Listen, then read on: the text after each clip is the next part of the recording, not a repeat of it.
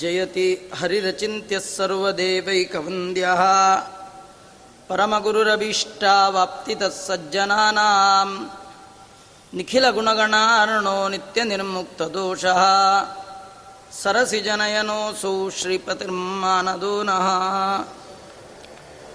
बुद्धिर्बलं यशोधैर्यं निर्भयत्वमरोगता जाड्यं वाक्पटुत्वञ्च हनुमत्स्मरणात् भवेत् भवति यदनुभावाद्येडमूकोऽपि वाग्मी जडमतिरपि जन्तुर्जायते प्राज्ञमूलिः सकलवचनचेतो देवता भारती सा मम वचसि निधत्तां सन्निधिं मानसे च यं प्रौरजन्तमनुपेतमपेतकृत्यं द्वैपायनो विरहकातुराजुहाव पुत्रेति तन्मयतया तरवोऽपि नेदुः तं सर्वभूतहृदयं मुनिमानतोऽस्मि। मूकोऽपि यत्प्रसादेन कुन्दशयनायते।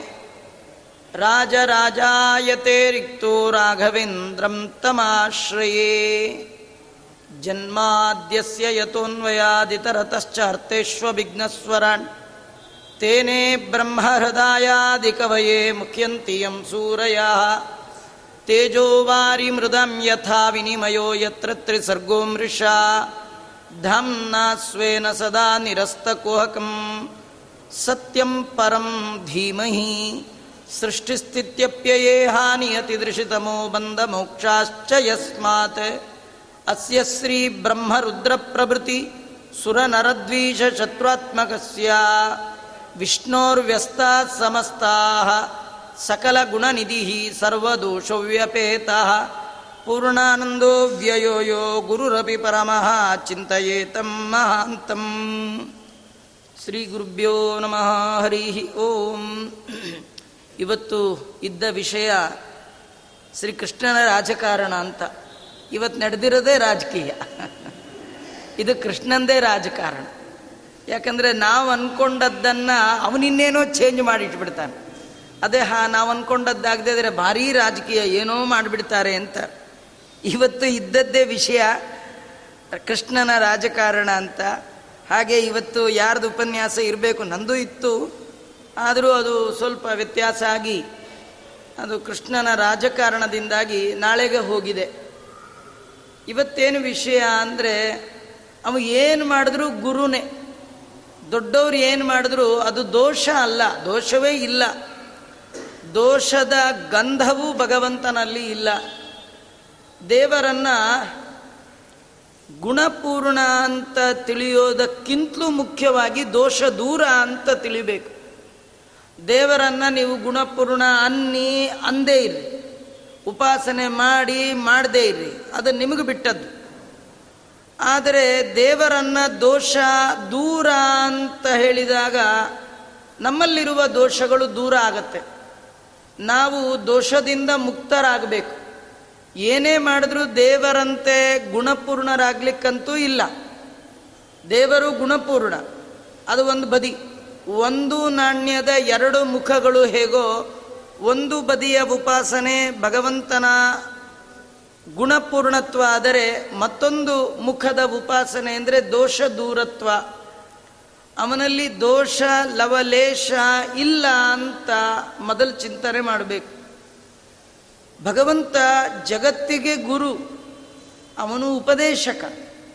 ತೇನೇ ಬ್ರಹ್ಮ ಹೃದಯ ಆದಿ ಕವಯೇ, ಮುಖ್ಯಂತಿ ಎಂ ಸೂರಯ. ದೇವರನ್ನು ತಿಳಿಯುವ ಸಂದರ್ಭದಲ್ಲಿ ಅವನು ಸಾಮಾನ್ಯ ಮನುಷ್ಯನಂತೆ ಅವತಾರ ಮಾಡಿದ ಕಾರಣ ನಮಗೇನನ್ಸತ್ತೆ? ಎಲ್ಲೆಲ್ಲಿ ಗುಣ ಇದೆ, ಅಲ್ಲಲ್ಲೆಲ್ಲ ದೋಷ ಇದೆ. ಗುಣ ದೋಷಗಳು ಒಟ್ಟೊಟ್ಟಿಗೆ ಒಟ್ಟೊಟ್ಟಿಗೆ ಇರುವಂಥದ್ದು.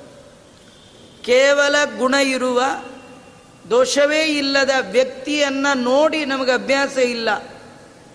ಎಲ್ಲಿ ನೋಡಿದರೂ ಒಂದಲ್ಲ ಒಂದು ದೋಷ ಇದ್ದೇ ಇರುತ್ತೆ. ಆಮೇಲೆ ನೋಡುವ ನಮ್ಮಂಥವರ ಕಣ್ಣಿಗೆ ಗುಣ ಕಾಣಕ್ಕಿಂತಲೂ ದೋಷನೇ ಕಾಣೋದು ಜಾಸ್ತಿ. ಬಿಳಿ ಹಾಳೆಯಲ್ಲಿ ಬಿಳಿತನಕ್ಕಿಂತಲೂ ಹೆಚ್ಚಾಗಿ ಒಂದು ಡಾಟ್ ಇದ್ರೆ ಅದು ಎದ್ದೆದ್ದು ಕಾಣುತ್ತೆ. ಇಡೀ ಹಾಳೆಯ ತುಂಬೆಲ್ಲ ಇರುವ ಶುದ್ಧತೆ, ಪರಿಶುದ್ಧತೆ ಕೊಳೆ ರಹಿತವಾದದ್ದು ಕಾಣಲ್ಲ. ಬಿಳಿ ಹಾಳೆ ಮೇಲಿರುವ ಒಂದು ಸಣ್ಣ ಚುಕ್ಕೆ ಇಡೀ ಬಿಳಿಯನ್ನ ನುಂಗಿ ಎದ್ದೆದ್ದು ಕಾಣುತ್ತೆ. ಇದು ಹಾಳೆ ದೋಷ ಅಲ್ಲ, ನೋಡುವವರ ನೋಟದ ದೋಷ. ಹಾಗೆ ದೇವರು ಮನುಷ್ಯನಾಗಿ ಅವತಾರ ಮಾಡಿದಾಗ ನಮ್ಮಂತೆ ಮದುವೆ ಆದ, ನಮ್ಮಂತೆ ಓಡಾಡ್ದ, ನಮ್ಮಂತೆ ದುಃಖ ಪಟ್ಟ, ಆಗ ನಮ್ಗಿರೋದೆಲ್ಲ ಅವನಿಗಿದೆ. ನಮ್ಮಲ್ಲಿ ಏನಿದೆ? ಗುಣ ಇದೆ. ಜೊತೆಗೆ ಫ್ರೀಯಾಗಿ ದೋಷ ಇದೆ. ಹಾಗಾದ್ರೆ ದೇವರಲ್ಲೂ ಇದೆಯಾ? ಇಲ್ಲ. ಹಾಗಾದ್ರೆ ದೇವರನ್ನ ನಾವು ತಿಳಿಯುವಾಗ ದೋಷ ವಿದೂರ ಆಚಾರ್ಯರು, ನಾರಾಯಣಂ ಗುಣೈಸ್ಸರ್ವೈ ಉದೀರ್ಣಂ ದೋಷವರ್ಜಿತಂ. ಬಹಳ ಮುಖ್ಯವಾದ ನಾಲ್ಕು ತತ್ವಗಳು ಆಚಾರ್ಯರು ಜಗತ್ತಲ್ಲಿ ಕೊಟ್ಟಿದ್ದು. ಒಂದು ದೇವರ ಗುಣಪೂರ್ಣತ್ವ, ಇನ್ನೊಂದು ದೋಷ ದೂರತ್ವ, ಇನ್ನೊಂದು ಜ್ಞೇಯತ್ವ, ಇನ್ನೊಂದು ಗಮ್ಯತ್ವ. ಅವನು ಜ್ಞೇಯ, ಅವನು ಗಮ್ಯ, ಅವನು ದೋಷ ದೂರ, ಅವನು ಗುಣಪೂರ್ಣ. ಇದು ನಾಲ್ಕು ಆಚಾರ್ಯರು ಕೊಟ್ಟ ದೊಡ್ಡ ತತ್ವಗಳು. ದೇವರನ್ನ ಗುಣಪೂರ್ಣ ಅಂತ ತಿಳಿಬೇಕಾದ್ರೆ, ದೇವರನ್ನ ದೋಷ ದೂರ ಅಂತ ತಿಳಿಬೇಕಾದ್ರೆ ದೇವರು ಜ್ಞಾನಿಗಳಿಂದ ಗಮ್ಯ ಅಂತ ತಿಳಿಬೇಕಾದ್ರೆ ದೇವರು ಜ್ಞೇಯ. ಯಾಕಂದ್ರೆ ಅವನಿಗೆ ಆಕಾರ ಇಲ್ಲ, ಅವನಿಗೆ ಗುಣ ಇಲ್ಲ ಅಂದರೆ ಗುಣ ಆಕಾರ ಇಲ್ಲದನ್ನ ತಿಳಿಲಿಕ್ಕೆ ಬರಲ್ಲ. ಹಾಗಾದ್ರೆ ಅವನ ಗುಣ ಇದೆ, ಆಕಾರ ಇದೆ ಅಂದರೆ ನೋಡ್ಬೋದು, ತಿಳಿಬೋದು. ಹಾಗಾದರೆ ದೇವರು ಜ್ಞೇಯ, ದೇವರು ಗಮ್ಯ, ದೇವರು ದೋಷ ದೂರ ದೇವರು ಗುಣಪೂರ್ಣ, ಇದಿಷ್ಟು ನಮಗೆ ಗೊತ್ತಾಗಬೇಕಾದ್ರೆ ಉಪದೇಶ ಮಾಡೋರು ಬೇಕು. ಯಾರು ದೇವರನ್ನ ತಿಳಿಸುವವರು? ತಿಳಿದವರು ತಿಳಿಸ್ಬೇಕೇ ವಿನಃ ತಿಳಿಲಾರ್ದವ್ರು ಏನು ತಿಳಿಸ್ಲಿಕ್ಕೆ ಸಾಧ್ಯ? ಯಾರು ಏನು ದೇವರ ಬಗ್ಗೆ ಹೇಳಿದ್ರು ಅವರು ಎಷ್ಟು ತಿಳಿದಿರ್ತಾರೋ ಅಷ್ಟು ಹೇಳ್ಬೋದೇ ವಿನಃ. ಅವರು ಹೇಳದಷ್ಟೇ ದೇವರಲ್ಲ. ನಾನು ಎಷ್ಟು ಭಾಗವತ ಹೇಳ್ತೇನೆ ಅಷ್ಟೇ ಭಾಗವತ ಅಲ್ಲ. ನಾನು ಎಷ್ಟು ಹೇಳಿದೆ ಅಂದರೆ ನನ್ನ ತಲೆ ಒಳಗೆ ಎಷ್ಟಿತ್ತೋ ಹೇಳೋ ಕಾಲಕ್ಕೆ ಎಷ್ಟು ನೆನಪು ಬಂತೋ ಅಷ್ಟನ್ನು ಮಾತ್ರ ಹೇಳ್ಬೋದು. ಅಲ್ವಾ? ಹಾಗೆ ಭಗವಂತನ ಬಗ್ಗೆ ಯಾರಾದರೂ ಹೇಳ್ತೀವಿ ಅಂತ ಹೊರಟ್ರೆ ಒಂದು ಲಿಮಿಟ್ಟಲ್ಲಿ ಹೇಳ್ತಾರೆ. ಅದು ದೇವರ ಲಿಮಿಟ್ ಅಲ್ಲ, ನಮ್ಮ ಲಿಮಿಟ್ಟು, ನಮ್ಮ ಯೋಗ್ಯತೆ ಅಷ್ಟೇ. ಹಾಗಾದರೆ ದೇವರ ಬಗ್ಗೆ ಚೆನ್ನಾಗಿ ಹೇಳಬೇಕು, ದೇವರ ಬಗ್ಗೆ ಪೂರ್ಣ ತಿಳ್ಕೊಳ್ಬೇಕು. ಹೇಳಬೇಕು ಯಾರು? ಅದು ದೇವರೇ ಹೇಳಬೇಕು. ದೇವರ ಬಗ್ಗೆ ಸರಿಯಾಗಿ ತಿಳಿದವ ಅಂದರೆ ಅದು ದೇವರೇ. ಅದಕ್ಕಾಗಿಯೇ ದೇವರು ಲಕ್ಷ್ಮಿಯಿಂದ ಆರಂಭ ಮಾಡಿಕೊಂಡು ಸಕಲ ಚೇತನ ಪ್ರಪಂಚಕ್ಕೆ ಜ್ಞಾನವನ್ನು ಕೊಡುವವ. ದಿಯೋಯೋನ ಪ್ರಚೋದಯಾತ್. ನಮ್ಮೆಲ್ಲರ ಬುದ್ಧಿ, ಮನ, ಇಂದ್ರಿಯಗಳನ್ನು ಪ್ರೇರಣೆ ಮಾಡುವವ ಆ ಭಗವಂತ. ದೇವತಾನಾಂ ಶ್ರಿಯೋಪಿಚ ಜ್ಞಾನಸ್ಫೂರ್ತಿ ಸದಾ ತಸ್ಮೈ ಹರಯೇ ಗುರವೇ ನಮಃ. ಜಗತ್ತಿಗೆ ಲಕ್ಷ್ಮಿ ಬ್ರಹ್ಮಾದಿ ಸಮಸ್ತ ಚೇತನ ಪ್ರಪಂಚಕ್ಕೆ ಗುರು ಯಾರು ಅಂದರೆ ನಾರಾಯಣ. ಅದನ್ನೇ ಪಂಡಿತಾಚಾರ್ಯರು ವಾಯುಸ್ತುತಿಯಲ್ಲಿ ವರ್ಣನೆ ಮಾಡ್ತಾ, ಅಸ್ತವ್ಯಸ್ತಂ ಸಮಸ್ತ ಶ್ರುತಿಗತ ಮಧುಮಹಿ ರತ್ನಪೂಗಮ್ಯಥಾನ್ಯೈ ಅರ್ಥಂ ಲೋಕೋಪಕೃಪ್ತೈ ಗುಣಗಣನಿಲಯ ಸೂತ್ರಯಾಮಾಸ ಕೃತ್ಸ್ನಂ ಯೋಸೌ ವ್ಯಾಸಾಭಿಧಾನ ಸ್ತಮಃ ಮಹರಃ ಭಕ್ತಿತತ್ವಪ್ರಸಾದಾತ್ ಸದ್ಯೋ ವಿದ್ಯೋಪಲಬ್ಧೈ ಗುರುತ ಮಮ ಗುರುಂ ದೇವದೇವಂ ನಮಾಮಿ. ದೇವತೆಗಳಿಗೂ ಗುರುವಾಗಿರ್ತಕ್ಕಂಥವ್ರು. ದೇವತೆಗಳು ಅಂದರೆ ಬ್ರಹ್ಮಾದಿ ದೇವತೆಗಳು. ದೇವತೆಗಳು ಅಂದರೆ ಮಹಾಲಕ್ಷ್ಮಿ. ಅವಳಿಗೂ ಗುರು ಯಾರು ಅಂದರೆ ಭಗವಂತ. ಅದಕ್ಕೆ ಕೃಷ್ಣಂ ಒಂದೇ ಜಗದ್ಗುರುಂ. ಇಡೀ ಜಗತ್ತಿನ ಎಲ್ಲ ಜೀವ ಜಾತಕ್ಕೆ ತತ್ವಜ್ಞಾನವನ್ನು ಕೊಟ್ಟವನು ಭಗವಂತ ಅಂತ ಆ ನಿಟ್ಟಿನಲ್ಲಿ ಭಗವಂತನ ಗುರುತ್ವ, ಎಂಥ ಜ್ಞಾನೋಪದೇಶಕ ಅವನು. ಇಡೀ ಮನುಕುಲಕ್ಕೆ ಅರ್ಜುನನ ನೆಪ ಮಾಡಿಕೊಂಡು ಸರ್ವೋಪನಿಷತ್ತುಗಳ ಸಾರವಾದ ಭಗವದ್ಗೀತೆಯನ್ನು ಕೊಟ್ಟವ ಭಗವಂತ. ಇವತ್ತು ನಿಮಗೆ ಗೊತ್ತಿರ್ಬೋದು, ಜಗತ್ತಿನಲ್ಲಿ ಅತಿ ಹೆಚ್ಚು ಭಾಷೆಗಳಲ್ಲಿ ತರ್ಜುಮೆಯಾದ ಗ್ರಂಥಗಳಲ್ಲಿ ಒಂದು ಭಗವದ್ಗೀತ. ಭಗವದ್ಗೀತೆ ಕೇವಲ ಭಾರತೀಯರಿಗೆ ಮಾತ್ರ ಕೊಟ್ಟದ್ದಲ್ಲ. ಮಾನ ಇಡೀ ಮನುಕುಲ, ಇಡೀ ಮನುಕುಲಕ್ಕೆ ಒಂದು ದಿವ್ಯ ಸಂದೇಶವನ್ನು. ಇಡೀ ಮನುಕುಲದಲ್ಲಿ ಹೇಳಬಹುದಾದ ಅನೇಕ ಪ್ರಶ್ನೆಗಳು. ಏನೆಲ್ಲ ಪ್ರಶ್ನೆ ಬರುತ್ತೆ?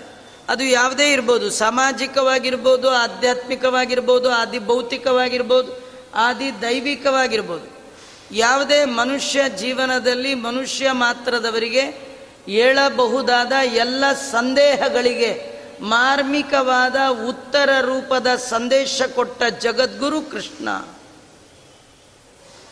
ಆ ನಿಟ್ಟಿನಲ್ಲಿ ಭಾಗವತ ಕೃಷ್ಣನ ಗುರುತ್ವವನ್ನು, ಕೃಷ್ಣನ ಉಪದೇಶ ಕರ್ತೃತ್ವವನ್ನು ಹೇಳುತ್ತೆ. ಕೃಷ್ಣ ಎರಡು ಬಾರಿ ದೊಡ್ಡ ಉಪನ್ಯಾಸವನ್ನು ಮಾಡಿದ ಮಹಾನುಭಾವ.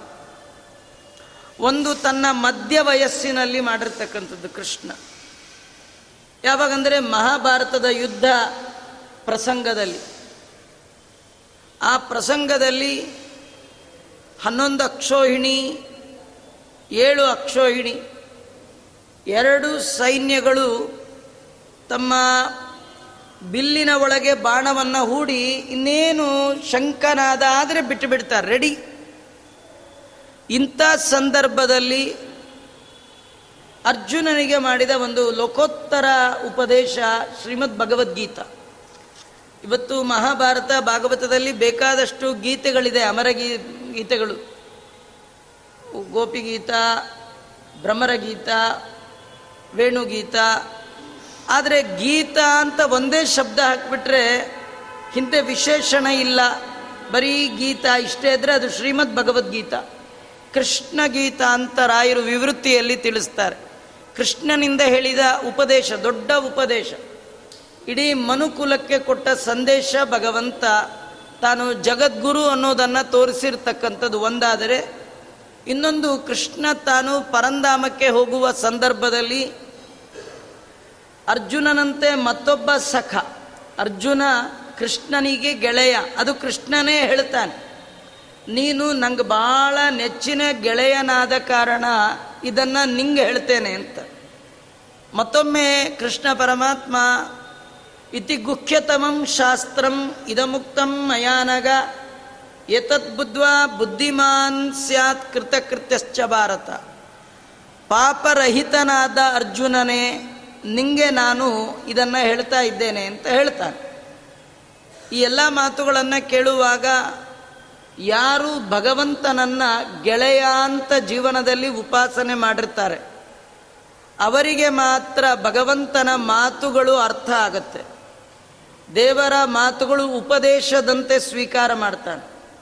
ದೇವರ ಮಾತು ನಮಗೆ ರುಚಿಸಬೇಕಾದ್ರೆ, ಕೇಳಬೇಕು ಅಂತ ಅನ್ನಿಸ್ಬೇಕಾದ್ರೆ, ಕೇಳಿದಂತೆ ನಡಿಬೇಕು ಅಂತ ಅನ್ನಿಸ್ಬೇಕಾದ್ರೆ ಅಘರಹಿತರಾಗಬೇಕು. ಯಾರು ಪಾಪಿಗಳೋ ಅವರಿಗೆ ಭಗವಂತನ ಮಾತು ರುಚಿಸಲ್ಲ. ರೋಗ ಬಂದವರಿಗೆ ಟೇಸ್ಟಿ ಸಾರು ಕಹಿ ಆಗತ್ತೆ.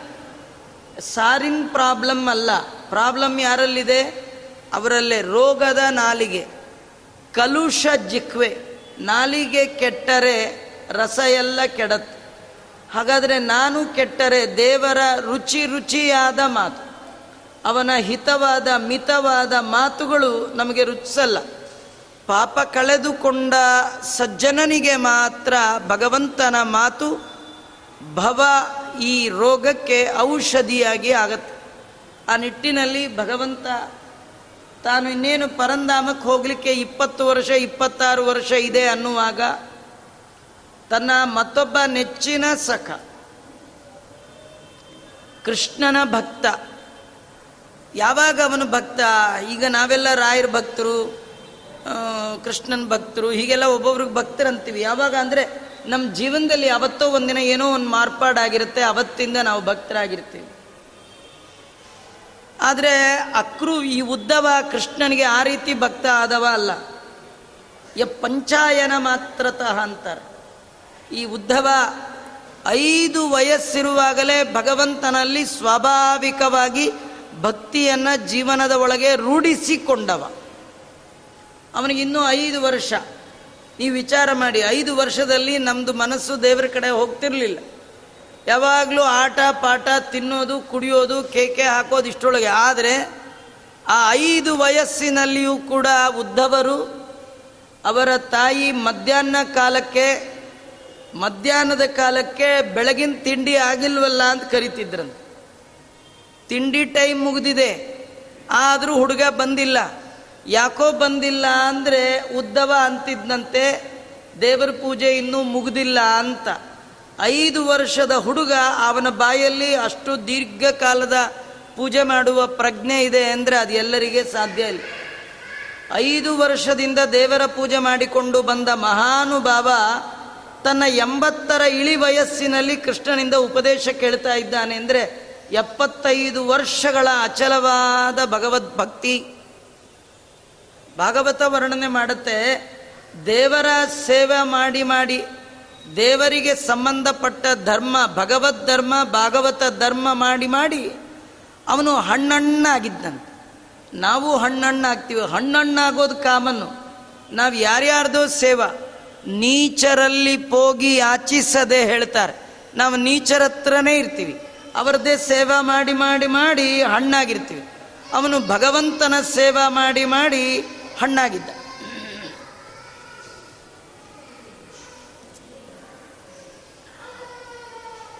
ಭಗವಂತನ ಸೇವೆಯಲ್ಲೇ ಹಣ್ಣಾದ ಆ ಉದ್ಧವ ಭಗವಂತನನ್ನ ಸಕಾಂತ ಉಪಾಸನೆ ಮಾಡಿದ್ದ.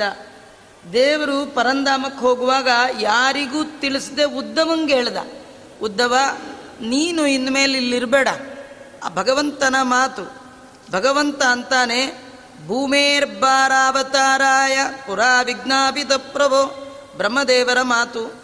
ಬ್ರಹ್ಮದೇವರು ಭಗವಂತನ ಮುಂದೆ ಬಂದು ಹೇಳಿದ್ನಂತ ನೀನು ಭೂಮಿ ಭಾರ ಹರಣಕ್ಕೆ ಬರಬೇಕು ಅಂತ ನಾ ಕರೆದಿದ್ದೆ. ನೀನು ಬಂದೆ, ಆ ಕೆಲಸ ಮುಗೀತು. ಇನ್ನು ನೀನು ಮೇಲೆ ಬಾ, ನೀನಿಲ್ಲದ ಆ ದೇವಲೋಕ ಏನೂ ಕಳೆ ಇಲ್ಲ.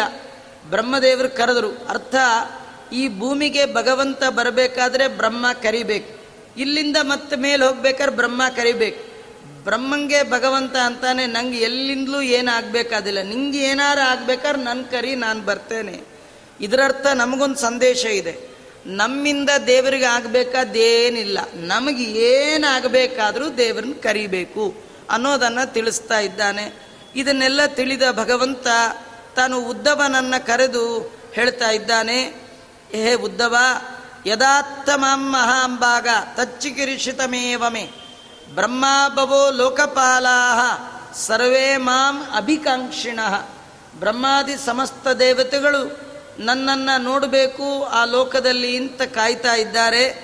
ಆದ್ದರಿಂದ ನಾನು ಪರಂಧಾಮಕ್ಕೆ ಹೋಗಲಿಕ್ಕೆ ಸಿದ್ಧನಾಗಿದ್ದೇನೆ.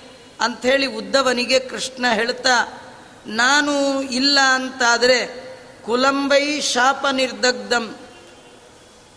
ನಕ್ಷಂತ್ಯತ್ವ ವಿಗ್ರಹಾತ್ ಸಮುದ್ರ ಸಪ್ತಮೇಹನ್ಯಾಂ ಪುರಿಂಚ ಪ್ಲಾವಯಿಷ್ಯತಿ. ಬ್ರಾಹ್ಮಣರ ಶಾಪದಿಂದಾಗಿ ಈಗಾಗಲೇ ನಮ್ಮ ಯಾದವ ಕುಲ ದಗ್ಧವಾಗಿ ಹೋಗಿದೆ ಅಂತ ಇನ್ನೂ ಆಗಿಲ್ಲ, ಇದೆ.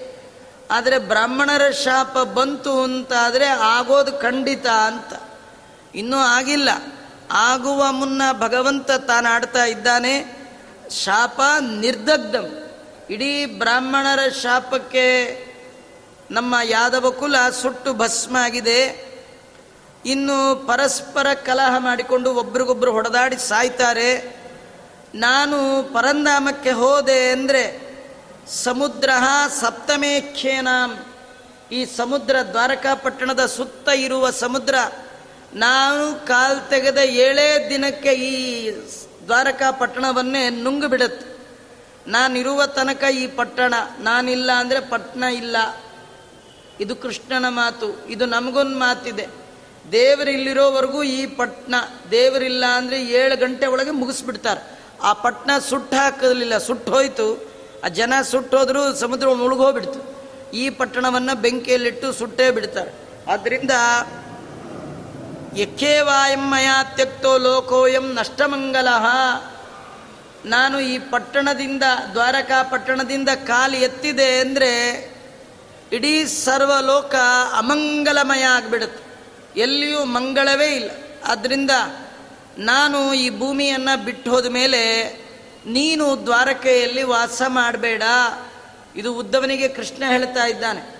ಕೃಷ್ಣ ಅಂದರೆ ಭಗವಂತ, ಉದ್ದವ ಅಂದರೆ ಜೀವ, ಜೀವನಿಗೆ ಭಗವಂತ ಹೇಳ್ತಾನೆ. ಈ ಪಟ್ಟಣದ ಒಳಗೆ ನಾನಿರುವ ತನಕ ನಿನಗೆ ವಾಸ ಮಾಡಲಿಕ್ಕೆ ಅಧಿಕಾರ. ವಾಸಕ್ಕೆ ಯೋಗ್ಯವಲ್ಲ ಅಂತಾರೆ ದಾಸರಾಯರು ಎಲ್ಲಿ ತನಕ ಜೀವ ಈ ಪಟ್ಟಣದ ಒಳಗೆ ವಾಸ ಮಾಡಬಹುದು ಅಂದರೆ, ಈ ಪಟ್ಟಣ ಮಥುರಾ ಪಟ್ಟಣ ಆಗಿದ್ದರೆ ಭಗವಂತ ಇದ್ದರೆ ಮಥುರಾ ಪಟ್ಟಣ. ಎಲ್ಲರೂ ನಮ್ಮನ್ನು ನೋಡಿದ ತಕ್ಷಣ ವಿಶ್ ಮಾಡ್ತಾರೆ. ಹಾಯ್ ಅಂತಾರೆ, ಹಲೋ ಅಂತಾರೆ. ಇಲ್ಲಿ ಒಳಗೆ ದೇವರಿಲ್ಲ ಅಂದರೆ ಹೇಯ್ ಅಂತಾರೆ. ಹಾಯ್ ಅನ್ನೋದೇ ಇಲ್ಲ. ಅವನಿರೋವರೆಗೂ ನಾವು ವಾಸ ಮಾಡ್ಬೋದು. ಅವನಿಲ್ಲ ಅಂದರೆ ವಾಸ ಮಾಡುವ ಹಾಗಿಲ್ಲ. ಅದರಿಂದ ತ್ವಂತು ಸರ್ವಂ ಪರಿತ್ಯಜ್ಯ ಸ್ನೇಹಂ ಸ್ವಜನ ಬಂಧನಂ ಮಯ್ಯಾವೇಶ್ಯ ಮನಸ್ಸಮ್ಯಕ್ ಸಮ್ಯಕ್ ರುಚರಸ್ವಗಾಂ ನಾನಿಲ್ಲ ಅಂದಮೇಲೆ ನೀನು ಈ ಪಟ್ಟಣದಲ್ಲಿ ಇರಬೇಡ. ಎಲ್ಲ ಬಿಡಲಿಕ್ಕೆ ಸಿದ್ಧನಾಗು. ಮನೆ ಮಠ ಎಲ್ಲ ಬಿಡು. ಬಂಧು ಬಾಂಧವರ ಮೇಲೆ ಸ್ನೇಹವನ್ನು ಬಿಡು. ಸಂಬಂಧವನ್ನು ಬಿಡು. ಮಯ್ಯಾವೇಶ್ಯ ಮನಸ್ಸಮ್ಯಕ್ ಚೆನ್ನಾಗಿ ನನ್ನಲ್ಲಿ ಮನಸ್ಸಿಟ್ಟು, ಯಾರಲ್ಲಿಯೂ ದ್ವೇಷವನ್ನು ಮಾಡದೆ, ಪ್ರೀತಿಯನ್ನು ಮಾಡದೆ ಸಂಚಾರ ಮಾಡ್ತಾ ಇರು. ನನ್ನಲ್ಲಿ ಮನಸ್ಸಿಟ್ಟು ಮಾಡು. ವೈರಾಗ್ಯದಿಂದ ಇರು. ಹೀಗೆಲ್ಲ ಭಗವಂತ ಅವನಿಗೆ ಉಪದೇಶ ಮಾಡ್ತಾ ಇದ್ದಾನೆ. ಆಗ ಉದ್ದವರು ಹೇಳ್ತಾರೆ, ಇದು ಭಗವಂತ ಉದ್ದವನಿಗೆ ಹೇಳಿದ್ದಲ್ಲ, ನಮ್ಮೆಲ್ಲರಿಗೂ ಹೇಳಿದ್ದು. ಒಂದಲ್ಲ ಒಂದಿನ ಬಿದ್ದೋಗೋ ದೇಹ. ಈ ದೇಹ ಇರುವ ತನಕ ಇವರದೆಲ್ಲ ರಿಲೇಶನ್ಶಿಪ್ ಅನುವು ತಪ್ಪಿದ ಬಳಿಕ ಆವ ನೆಂಟನ ಕಾಣೆ. ಅನುವು ಇರುವಾಗ ಎಲ್ಲರೂ ನೆಂಟ್ರೆ. ಒಳಗೆ ಪ್ರಾಣದೇವರು ಭಗವಂತ ಇರುವಾಗ ಜೀವನಿಗೆ ನೆಂಟ್ರೋ ನೆಂಟ್ರು. ಕಾಗೆ ಬಳಗ ಅಂತಾರೆ ನೋಡಿ. ಏನು ಬಳಗ ಬಳಗ ಬಳಗ ಬಳಗ. ಆದರೆ ಭಗವಂತ ಅಂತಾನೆ ಇವೆಲ್ಲ ನಾನಿರೋ ತನಕ. ನೀನು ನಾನಿರುವಾಗ ಇವ್ರ ಮೇಲೆಲ್ಲ ಭಾರಿ ಅಟ್ಯಾಚ್ಮೆಂಟ್ ಇಟ್ಕೊಂಡ್ರೆ ತುಂಬ ದುಃಖ ಪಡ್ತೀಯ. ಅದಕ್ಕೆ ನಾನಿರುವಾಗಲೇ ಪ್ರಾಕ್ಟೀಸ್ ಮಾಡ್ಕೊಂಡ್ಬಿಡು. ದೇಹದ ಒಳಗೆ ಭಗವಂತ ಇರುವಾಗಲೇ ಯಾರ್ಯಾರಲ್ಲಿ ಎಷ್ಟೆಷ್ಟೋ ಅಟ್ಟಟ್ಟೆ, ಅತಿಯಾದ ಅಟ್ಯಾಚ್ಮೆಂಟ್ ಭಾಳ ಕೆಡುಕು. ಅತಿಯಾದ ಸಂಬಂಧ, ಸ್ನೇಹ, ಮೋಹಗಳೇ ದುಃಖಕ್ಕೆ ಕಾರಣ. ದಾಸರು ಒಂದೇ ಮಾತಲ್ಲಿ ಹೇಳಿದ್ರು, ಇರಬೇಕು, ಇರದಿರಬೇಕು. ಇರಬೇಕು, ಇರದಿರಬೇಕು. ಎಷ್ಟಿರಬೇಕೋ ಅಷ್ಟಿರಬೇಕು. ಸಂತೆಯಲ್ಲಿ ಜನ ಬರ್ತಾರೆ ಪ್ರಾಡಕ್ಟ್ ಹಾಕ್ತಾರೆ, ವ್ಯಾಪಾರ ಆದ ತಕ್ಷಣ ಹೊರಟೋಗ್ತಿರ್ತಾರೆ. ಅಯ್ಯೋ ನನ್ನ ಸಂತೆ ನಾ ಕೂತಿದ್ದ ಜಾಗ ಇಲ್ಲೇ ಇರ್ತೀನಿ, ನಾಳೆ ಯಾರಂತಾರ ಇವಾಗೆಲ್ಲ ಸಂತೆ ಇಲ್ಲ, ನಿಮಗೆಲ್ಲ ಗೊತ್ತಿದೆ. ಹಿಂದಿನ ಕಾಲದಲ್ಲಿ ವಾರಕ್ಕೆ ಮಂಗಳವಾರ ಸಂತೆ, ಬುಧವಾರ ಸಂತೆ ಅಂತ ಹಳ್ಳಿ ಕಡೆ ಆಗೋದು. ಬೆಳಗ್ಗೆ ಬೆಳಗ್ಗೆ ಜನ ಸೇರೋರು. ಸೂರ್ಯಾಸ್ತಮಾನ ಆಗುವಾಗ ಸಂತೆ ಖಾಲಿ ಫೀಲ್ಡ್ ಯಾರು ಅದ್ರ ಮೇಲೆ ಅಭಿಮಾನ ಮಾಡೋಲ್ಲ. ಹಾಗೆ ಅಭಿಮಾನವನ್ನು ಬಿಡಬೇಕು. ಯಾರು ಅಭಿಮಾನವನ್ನು ತ್ಯಾಗ ಮಾಡ್ತಾನೆ ಅವನಿಗೆ ದುಃಖ ಇಲ್ಲ. ಸುಖವಾಗಿರ್ತಾರೆ. ಸುಮ್ಮನೆ ಉದಾಹರಣೆ ಹೇಳ್ತೇನೆ ನೋಡಿ. ನಮ್ಮ ಪಕ್ಕದ ಮನೆಗೆ ಏನಾದ್ರು ಫೈರ್ ಆದರೆ ನಮಗೇನು ದುಃಖ ಆಗಲ್ಲ. ದುಃಖ ಆಗತ್ತಾ? ಯಾಕಾಗಲ್ಲ ಹೇಳಿ? ಅದು ನಮ್ದಲ್ಲ. ಅದೇ ನಮ್ಮನೆಗಾದರೆ ಓ ಲಬ ಲಬ ಬಡ್ಕೋತೀವಿ. ಈ ದುಃಖ ಆಗಲಿಕ್ಕೆ ಕಾರಣ ಮನೆ ಅಲ್ಲ, ಅದು ನಂದು ಅನ್ನುವ ಭಾವನೆ, ಅಭಿಮಾನ. ಆದ್ದರಿಂದ ಕೃಷ್ಣ ಪರಮಾತ್ಮ ತನ್ನ ಗೆಳೆಯನಾದ, ತನ್ನ ಭಕ್ತನಾದ ಉದ್ದವನಿಗೆ ತಾನು ಪರಂಧಾಮಕ್ಕೆ ಹೋದಾಗ ಕೊಟ್ಟ ಒಂದು ಮಾರ್ಮಿಕ ಉಪದೇಶ. ಏನಂದರೆ ಅಭಿಮಾನ ಬಿಟ್ಟು ಯಾರನ್ನು ಪ್ರೀತಿ ಮಾಡಬೇಡ. ಯಾರನ್ನು ಪ್ರೀತಿ ಮಾಡಿದ್ರೂ ಅವರಿಲ್ದಿದ್ದಾಗ ನಿಂಗೆ ದುಃಖ ಆಗುತ್ತೆ. ಯಾರನ್ನೂ ದ್ವೇಷ ಮಾಡಬೇಡ. ಯಾಕೆಂದರೆ ಅವ್ರ ಹತ್ರ ಆದಾಗ ದುಃಖ ಆಗುತ್ತೆ. ದ್ವೇಷ ಮಾಡಿದ್ರೂ ಪ್ರಾಬ್ಲಮ್ಮೇ ರೀ. ನೀವು ಯಾರನ್ನು ಬೇಡ ಅಂತೀರಿ, ಅವರೇ ಬಂದು ನಿಮ್ಮ ಪಕ್ಕ ಒಕ್ಕರ್ಸ್ಕೋತಾರೆ. ನೀವು ಯಾರನ್ನು ಬೇಕು ಅಂತೀರಿ, ಅವ್ರು ಹೋಗೇ ಬಿಡ್ತಾರೆ. ನೀವು ಯಾರನ್ನ ಬಹಳ ಹಂಬಲಿಸ್ತಿರ್ತೀರಿ, ಇವ್ರು ನಮ್ಮ ಬ್ಯಾಕ್ ಬೌನ್. ಇವರಿದ್ರೆ ನೋಡ್ಕೋತಿರ್ತಾರೆ, ಇವರೇ ಬಹಳ ಮುಖ್ಯ. ಇವ್ರು ಇಲ್ಲದೆ ಇದ್ರೆ ಇರೋದು ಯಾಕಪ್ಪ? ಹೋಗೇ ಬಿಡ್ತಾರೆ. ನಮ್ಗೆ ಯಾರನ್ನ ಕಂಡ್ರೆ ಮೈ ಉರಿದು ಹೋಗುತ್ತೆ, ಅವ್ರು ನಮ್ಮ ಪಕ್ಕದಲ್ಲಿ ಸೈಟ್ ಅಲರ್ಟ್ ಆಗುತ್ತೆ, ಅವ್ರು ಅಲ್ಲೇ ಮನೆ ಕಟ್ಕೊಂಡ್ಬರ್ತಾರೆ ಏನು ಮಾಡ್ತೀರಿ? ಅದಕ್ಕೆ ಕೃಷ್ಣ ಹೇಳ್ತಾನೆ, ಇದೆಲ್ಲ ಇಟ್ಕೊಳ್ಳೇಬೇಡ ನೀನು. ನನ್ನ ಮೇಲೆ ಮನಸ್ಸಿಡು. ಏನು ನೋಡ್ತೀಯ? ತದಾಕಾರ, ತದ್ಭಿನ್ನ, ತದ್ದು ಅಶ್ಚನಾಗಿ ನಾನಿದ್ದೇನೆ. ಏನು ನಡೆಯುತ್ತೆ ಎಲ್ಲ ನಾನು ಕಾರಣ. ಹೀಗೆ ನನ್ನಲ್ಲಿ ಮನಸ್ಸಿಟ್ಟು ಸುಮ್ಮನೆ ಸಂಚಾರ ಮಾಡ್ತಾ ಇರು. ನಿಂಗೇನು ಪ್ರಾಬ್ಲಮ್ ಇಲ್ಲ. ಆನಂದವಾಗಿರ್ತೀಯ? ಇದು ಕೃಷ್ಣ ಕೊಟ್ಟ ಉಪದೇಶ. ಉಪದೇಶ ಮಾಡೋದು ಸುಲಭ. ಅನುಭವಿಸೋದು ಕಷ್ಟ. ಕೃಷ್ಣ ಏನಂತಾನೆ, ಹೆಂಡತಿ ಮಕ್ಕಳು ಮನೆ ಮಠದ ಮೇಲಿನ ಅಭಿಮಾನವನ್ನು ತ್ಯಾಗ ಮಾಡಿ ಮನಸ್ಸನ್ನು ತೆಗೆದು ನಮ್ಮ ಮನಸ್ಸೆಲ್ಲ ಅಲ್ಲಿದೆ ಅಲ್ಲ? ಮಡದಿಯಲ್ಲಿ, ಮನೆಯಲ್ಲಿ, ಮಕ್ಕಳಲ್ಲಿ ಮನಸ್ಸಿದೆಯಲ್ಲ ಕೃಷ್ಣ ಹೇಳ್ತಾನೆ, ಆ ಮನಸ್ಸು ತೆಗೆದುಬಿಟ್ಟು ನನ್ನಲ್ಲಿಡು ಅಂತ. ಓ, ತೆಗಿಯೋದು ಹೇಗದು ಇಡೋದು ಹೇಗೆ. ನಮ್ಮ ಕೈಲಿದ್ರೆ ತೆಗೆದು ಗಂಟೆ ಇಲ್ಲಿಂದ ತೆಗೆದು ಇಲ್ಲಿಡ್ಬೋದಪ್ಪ. ಆದರೆ ಆದ್ರೆ ಅದೇನು ಕೈಗೆ ಸಿಗಬೇಕಲ್ಲ? ನಿಮಗೆ ಪ್ರಾಬ್ಲಮ್ ಅಲ್ಲ, ಉದ್ದವನಿಗೆ ಪ್ರಾಬ್ಲಮ್ ಅಂತ. ಉದ್ದವ ಹೇಳ್ತಾನೆ ತ್ಯಾಗೋಯಂ ದುಷ್ಕರೋ ಭೂಮನ್ ಕಾಮಾನಾಂ ವಿಷಯಾತ್ಮಭಿ ಸುತರಾಂ ತ್ವಯಿ ಸರ್ವಾತ್ಮನ್ನ ಭಕ್ತೈರಿತಿ ಮೇ ಮತಿ ಉದ್ದವರ ಮಾತಿದು. ಕೃಷ್ಣ ಹೇಳ್ದ, ನಿನ್ನ ಮನಸ್ಸನ್ನ ಮನೆ ಮಡದಿ ಮಕ್ಕಳಲ್ಲಿ ತೆಗೆದು, ನನ್ನಲ್ಲಿ ಮನಸ್ಸಿಡು, ಇಟ್ಟು ಸಂಚಾರ ಮಾಡ್ತಾ ಇರು, ಆನಂದವಾಗಿರ್ತೀಯ ಅಂತ.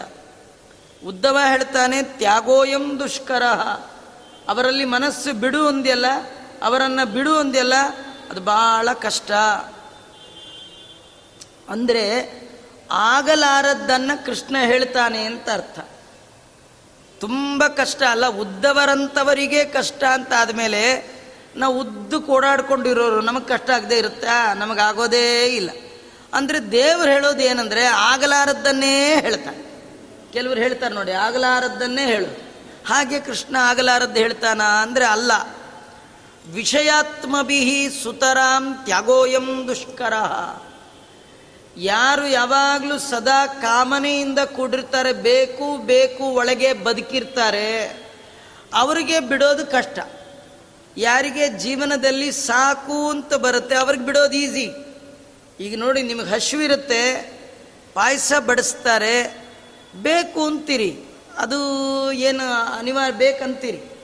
ತುಂಬ ತುಂಬ ಹೋಗ್ಬಿಟ್ಟಿರುತ್ತೆ ಅವನಿಗೆ ಸಾಕು ಅನ್ನೋ ಬುದ್ಧಿ ಬಂದಿರುತ್ತೆ. ಅವನಿಗೆ ಎಂಥ ಪಾಯಸ ಹಾಕಿದ್ರೂ ಬೇಡ. ನಮಗೆ ಜೀವನದಲ್ಲಿ ದುಃಖಕ್ಕೆ ಕಾರಣವಾದದ್ದು ಬೇಕುಗಳು ಸಾಕಾಗಿಲ್ಲ. ಬೇಕುಗಳು ಮತ್ತು ನಮ್ಮೊಳಗೆ ಇನ್ನೂ ಚಿಗುರ್ತಾ ಇದೆ. ಎಂದು ಸ್ಟಾಪೇ ಇಲ್ಲ. ಅದಕ್ಕೆ ದೇವರು ಬೇಕಾಗಿಲ್ಲ. ದೇವರು ನಮಗೆ ಬೇಕಾಗಬೇಕಾದರೆ ಜೀವನದಲ್ಲಿ ಬಯಕೆಗಳು ಸಾಕಾಗಬೇಕು. ಯಾರಿಗೆ ಜೀವನದಲ್ಲಿ ಇನ್ನೂ ಬೇಕುಗಳೇ ಉಳ್ಕೊಂಡಿದೆ, ಅವರಿಗೆ ಈ ಮನಸ್ಸನ್ನು ಅಲ್ಲಿಲ್ಲಿ ಹೋಗಿರೋ ತೆಗೆದು ದೇವರಲ್ಲಿಡೋದು ಕಷ್ಟ ಅಂತ ಹೇಳ್ತಾ ಇದ್ದ. ಯಾರು ಸಂಸಾರದಲ್ಲಿ ಎಲ್ಲ ಸುಖವನ್ನು ಅನುಭವಿಸಿ, ಇದು ಹೇಯ, ಇಲ್ಲಿನ್ನೇನು ಪ್ರಯೋಜನ ಇಲ್ಲ ಅಂತಾಗಿರುತ್ತೆ, ಅವ್ರಿಗದು ಬೇಡ. ವೈರಾಗ್ಯ. ಯಾರಿಗೆ ವಿಷಯದಲ್ಲೇ ಇನ್ನೂ ಮನಸ್ಸಿದೆ, ಅವರಿಗೆ ಬಿಡೋದು ಕಷ್ಟ.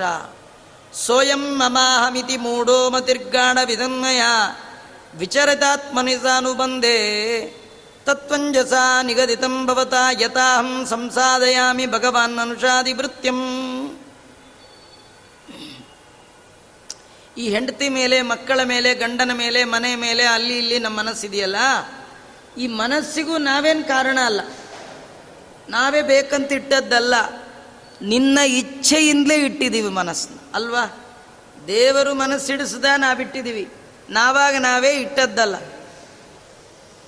ದಾಸರು ಹೇಳ್ತಾರೆ ನೋಡಿ, ಮನಸ್ಸು ಕಾರಣವಲ್ಲ, ಅನಲಾಕ್ಷ ನಿನ್ನ ಪ್ರೇರಣೆ ಇಲ್ಲದೆ ಮನಸ್ಸು ಕಾರಣವಲ್ಲ.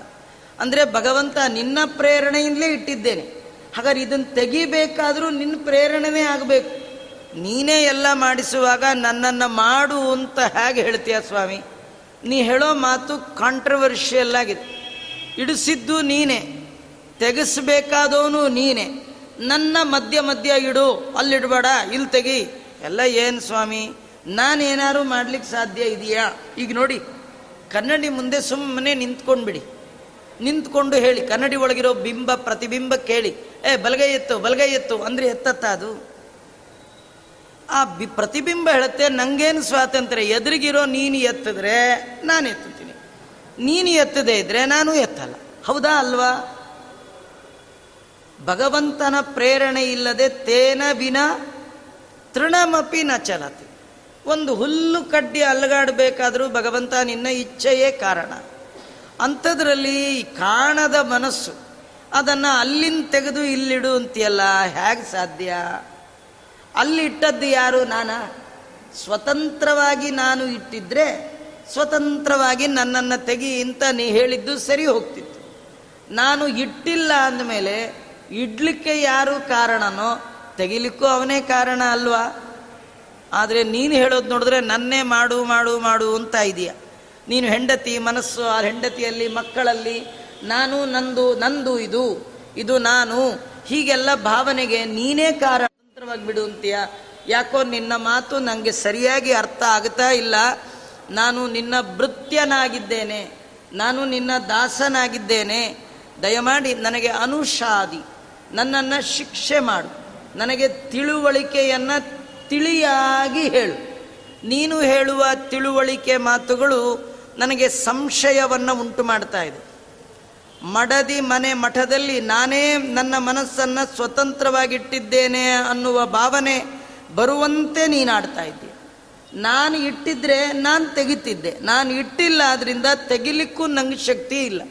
ಇಡಿಸುವವ ನೀನು, ತೆಗೆಸುವವ ನೀನು. ಅದರಿಂದ ನೀನೇ ಮಾಡು ಅದರಿಂದ ದಯಮಾಡಿ ನನಗೆ ಅನುಗ್ರಹ ಮಾಡು ಅಂತ ಹೇಳ್ತಾ, ಹೇಳ್ತಾನೆ ನಿರ್ವೇದೀರಹಮವರ್ಜಿನದಾಪಾವಿ ತಪ್ತೋ ನಾರಾಯಣಂ ನರಸಕಂ ಶರಣಂ ಪ್ರಪದ್ಯೇ. ಅರ್ಜುನನ ಸಖ ನೀನು. ಅರ್ಜುನನಿಗೆ ಉಪದೇಶ ಮಾಡಿ ಅವನ ಎಲ್ಲ ತಪ್ಪು ತಿಳುವಳಿಕೆಗಳನ್ನು ನಾಶ ಮಾಡಿದ್ದೀಯ. ಈಗ ನನಗೆ ನಿನ್ನ ಮಾತಿನಿಂದ ತಪ್ಪು ತಿಳುವಳಿಕೆಗಳು ಬರ್ತಾ ಇದೆ. ಸಂಶಯ ಬರ್ತಾ ಇದೆ. ನೀ ಏನಂತ್ಯ ಮಮಕಾರವನ್ನು ತೆಗೆದು ಮಾಧವನಲ್ಲಿ ಮನಸ್ಸಿಡು ಅಂತ ನೀ ಹೇಳ್ತಾ ಇದ್ದೀಯ.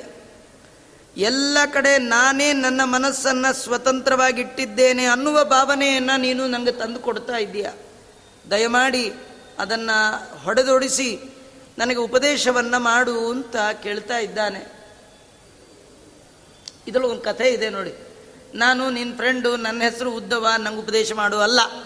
ಅವ ಹೇಳ್ತಾನೆ, ನಾನು ನಿನ್ನ ದಾಸನಾಗಿದ್ದೇನೆ, ಉಪದೇಶ ಮಾಡು. ಹಾಂ ದೇವರು ಯಾರಿಗೂ ಉಪದೇಶ ಮಾಡ್ತಾನೆ ಗೊತ್ತಾ? ಹೆಸರು, ಹೆಸರುವಾಸಿ ಇದ್ದವ್ರಿಗೆಲ್ಲ ಉಪದೇಶ ಮಾಡಲ್ಲ. ತುಂಬ ದುಡ್ಡಿದ್ದವ್ರಿಗೆ ಅಥವಾ ಭಾರಿ ಫೇಮಸ್ ಅವ್ರಿಗೆಲ್ಲ ಅಲ್ಲ. ದಾಸನಾಗಿದ್ದೇನೆ ಅಂತ ಬಂದರೆ ಮಾತ್ರ ಉಪದೇಶ ಮಾಡ್ತಾನೆ. ಹಾಗಾಗಿ ಉದ್ದವ ಹೇಳ್ತಾನೆ, ನಾನು ಭೃತ್ಯ ಏಸು ಜನ್ಮ ಬಂದರೇನು, ದಾಸನಲ್ಲವೇನೋ ನಾನು. ಈ ರೀತಿ ಜ್ಞಾನಾಕಾರವನ್ನು ಕೊಟ್ಟು ಘಾಸಿ ಮಾಡಬೇಡ ಇನ್ನು ವಾಸುದೇವನೇ. ಮೋಕ್ಷಪ್ರದ ವಾಸುದೇವ ರೂಪ ಹೇ ಭಗವಂತ, ಮೋಕ್ಷಕ್ಕೆ ಕಾರಣೀಭೂತವಾದ ಯಥಾರ್ಥ ಜ್ಞಾನವನ್ನು ನೀನು ಉಪದೇಶ ಮಾಡು. ಕಾರಣ, ನಾನು ನಿನ್ನ ದಾಸನಾಗಿದ್ದೇನೆ. ಹಾಗಾದ್ರೆ ಯಾರ್ಯಾರು ದಾಸರೋ, ಅವರಿಗೆಲ್ಲ ಉಪದೇಶಕ ಭಗವಂತ ಅವನೇ ಜಗದ್ಗುರು. ಇಡೀ ಜಗತ್ತು ಅವನಿಗೆ ದಾಸ. ಇಡೀ ಜಗತ್ತು, ಬ್ರಹ್ಮಾದಿ ಸಮಸ್ತ ಚೇತನ, ಲಕ್ಷ್ಮ್ಯಾದಿ ಸಮಸ್ತ ಚೇತನ ಪ್ರಪಂಚ ಭಗವಂತನಿಗೆ ದಾಸ ಹೀಗಾಗಿ ಭಗವಂತ ಜಗದ್ಗುರು, ಇಡೀ ಜಗತ್ತಿಗೆ ಯಥಾರ್ಥ ಜ್ಞಾನವನ್ನು ಕೊಡುವವ. ಅವನನ್ನು ಬಿಟ್ಟು ಯಾರಾದರೂ ನಾನು ಕೊಡ್ತೇನೆ ಅಂತ ಹೋದರೆ ಅವರು ಪರಿಪೂರ್ಣವಾದ ಜ್ಞಾನವನ್ನು ಕೊಡಲಿಕ್ಕೆ ಸಾಧ್ಯ ಇಲ್ಲ. ಎಲ್ಲ ಅವನ ದಾಸರೇ. ಹೀಗಿರುವಾಗ ನನಗೆ ಉಪದೇಶ ಮಾಡು ಅಂದಾಗ ಭಗವಂತ ಉಪದೇಶ ಮಾಡ್ತಾನೆ. ಅವನು ಉಪದೇಶ ಮಾಡಿದ್ದೆ ಸಾರ ಸರ್ವಸ್ವ. ಎಲ್ಲ ಪುರಾಣ ಗ್ರಂಥಗಳ ಎಲ್ಲ ವೇದ ವೇದಾಂತದ ತಿರುಳು. ಎಲ್ಲ ವೇದ ವೇದಾಂತದ ಸಾರ ಏನೋ ಅದನ್ನು ಭಗವಂತ ಮುಂದುಪದೇಶ ಮಾಡಿದ್ದ. ಅದನ್ನು ಅವಧೂತ ಗೀತ ಅಂತ ಕರೀತಾರೆ ಈ ಇದಕ್ಕೆ ಮೊದಲು ಉದ್ಧವ ಗೀತ. ಉದ್ಧವನಿಗಾಗಿ ಕೃಷ್ಣ ಹೇಳಿದ್ದು ಉದ್ಧವ ಗೀತ. ಉದ್ಧವ ಗೀತೆಯ ಒಳಗೊಂದು ಗೀತ ಅದು ಅವಧೂತ ಗೀತೆ. ಗೀತೆ ಒಳಗೊಂದು ಗೀತೆ. ಇದು ಪ್ರಧಾನವಾದ ಗೀತೆ ಉದ್ದವನಿಗೆ ಭಗವಂತ ಹೇಳಿದ್ದು. ಉದ್ದವ ಗೀತ. ಆ ಉದ್ದವ ಗೀತೆಯ ಒಳಗೆ ಒಂದು ಗೀತ ಅವಧೂತ ಗೀತ. ಅವಧೂತ ತಾನು ಹೇಳಿದ ಮಾತು, ತಾನು ತನ್ನ ಅನುಭವದಿಂದ ಕಂಡುಕೊಂಡ ಜ್ಞಾನ. ಭಗವಂತ ಹೇಳ್ತಾನೆ, ಉದ್ಧವ, ನಂಗೆ ಉಪದೇಶ ಮಾಡು ಅಂತ ನೀ ಕೇಳ್ತಾ ಇದೀಯಲ್ವಾ? ನಿಂಗೇನೋ ಮಾಡ್ತೀನಿ, ಎದುರಿಗಿದೆಯಾ ಮಾಡಿಬಿಡ್ತೀನಿ. ಎಲ್ಲರೂ ನಿನ್ನ ಹಾಗೆ ಕೇಳಿದ್ರೆ ಎಲ್ಲರಿಗೂ ಹೋಗಿ ನಾನೇ ಹೇಳಲಿಕ್ಕಾಗತ್ತಾ? ಪ್ರತಿ ಒಬ್ಬನಿಗೂ ಬಂದು ಶಂಕುಚಕ್ರ ಗದಾಪಾಣಿಯಾಗಿ ಅವರಿಗೆಲ್ಲ ಎಂಟುನೂರು ಶ್ಲೋಕ, ಏಳ್ನೂರು ಶ್ಲೋಕ, ಇಪ್ಪತ್ತು ಶ್ಲೋಕ ಎಲ್ಲ ಹೇಳ್ಕೊಂಡು ಕೂತ್ಕೊಳ್ಳಿಕ್ಕಾಗತ್ತಾ ಹೇಳಲ್ಲ. ಹಾಗಾದ್ರೆ ಎಲ್ಲರೂ ಉದ್ಧಾರ ಆಗೋದು ಹೇಗೆ? ನಿಂಗೇನೋ ನಾನಿದ್ದೀನಿ, ಅರ್ಜುನಂಗೇನೋ ಕೃಷ್ಣ ಸಿಕ್ಕ, ಯಾರೋ ಯೋಗ್ಯರಿದ್ದವ್ರಿಗೆ ಒಬ್ಬೊಬ್ಬರು ಸಿಗ್ತಾರೆ, ಉದ್ಧಾರ ಆಗ್ತಾರೆ. ಆದರೆ ಎಲ್ಲರೂ ಉದ್ಧಾರ ಆಗೋದು ಹೇಗೆ? ಶ್ರೀ ಭಗವಾನ್ ವಾಚ ಪ್ರಾಯೇಣ ಮನುಜಾಲೋಕೆ ಲೋಕಸ್ತತ್ವ ವಿಚಕ್ಷಣ, ಸಮುದ್ಧರಂತಿ ಆತ್ಮಾನಂ, ಆತ್ಮಾನೈವ ಶುಭಾಶಯಾತ್. ಉದ್ಧಾರ ಹೇಗಾಗಬೇಕು ಮನುಷ್ಯ ಮಾತ್ರದವರು ಅಂದರೆ ನೋಡಿ, ಎರಡು ರೀತಿ ಪ್ರಾಣಿಗಳಿದೆ.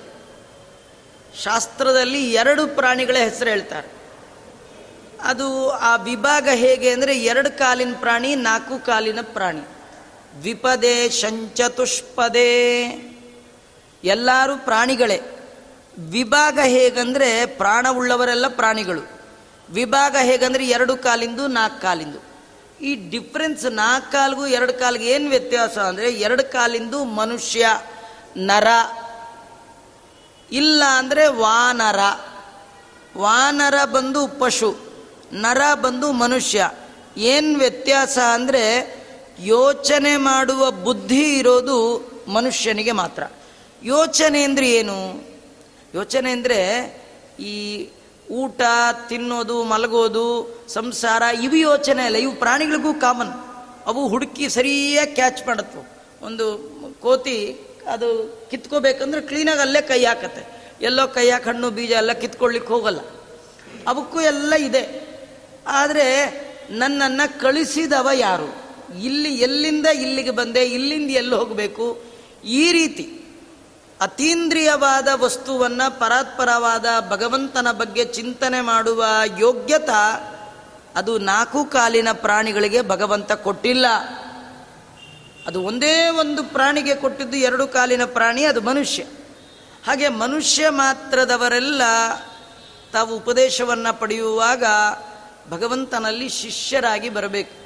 ಅವರು ಹೇಗೆ ಉದ್ಧಾರ ಆಗ್ಬೋದು ಅಂದರೆ ಅವರು ಕೊಟ್ಟಿರೋ ಬುದ್ಧಿ ವಿಚಕ್ಷಣವಾದ್ದು, ವಿಲಕ್ಷಣವಾದ್ದು, ಎಲ್ಲ ಪ್ರಾಣಿಗಳಿಗೆ ಇಲ್ಲದ್ದು, ಎರಡು ಕಾಲಿನ ಪ್ರಾಣಿಗೆ ಮಾತ್ರ ಇರ್ತಕ್ಕಂಥದ್ದು ದಿಯೋಯೋನ ಪ್ರಚೋದಯ ಬುದ್ಧಿ. ಹಾಗಾದರೆ ಪ್ರತಿಯೊಬ್ಬರು ಅವರವರ ಬುದ್ಧಿಯನ್ನು ಆಧರಿಸಿಕೊಂಡು ಉದ್ಧಾರ ಆಗಬೇಕು. ಮಧ್ವಾಚಾರ್ಯರು ಈ ನಿಟ್ಟಿನಲ್ಲಿ ಒಂದು ಅದ್ಭುತವಾದ ಸಂದೇಶವನ್ನು ಮನುಕುಲಕ್ಕೆ ಕೊಡ್ತಾರೆ. ತುಂಬ ಜನ ತಪ್ಪು ಕಲ್ಪನೆ. ಮಧ್ವಾಚಾರ್ಯರು ಮಾಧ್ವರಿಗೆ ಮಾತ್ರ ಆಚಾರ್ಯರು ಅಂತ ಇಲ್ಲ. ಮಾನವರಿಗೆ ಮಾಧವನನ್ನು ತೋರಿಸಿದ ಆಚಾರ್ಯರು ಮಧ್ವಾಚಾರ್ಯರು. ನೀವು ಮನುಷ್ಯರಾಗಿದ್ದರೆ ಸಾಕು, ಮಾಧ್ವರಾಗ್ಬೋದು. ಮಧ್ವಾಚಾರ್ಯರ ಮಾತನ್ನು ನಂಬಿ ಮಧ್ವಾಚಾರ್ಯರು ಹೇಳಿದಂತೆ ಜೀವನವನ್ನು ಅಳವಡಿಸಿಕೊಂಡ್ರೆ ಮಾಧ್ವರು ನೀವು ಹುಟ್ಟಿನಿಂದ ಮಾಧ್ವರಾಗಿ ಮಧ್ವಾಚಾರ್ಯರ ಒಂದೂ ಮಾತು ಕೇಳದಿದ್ದರೆ ಅದು ಏನು ಪ್ರಯೋಜನ ಇಲ್ಲ.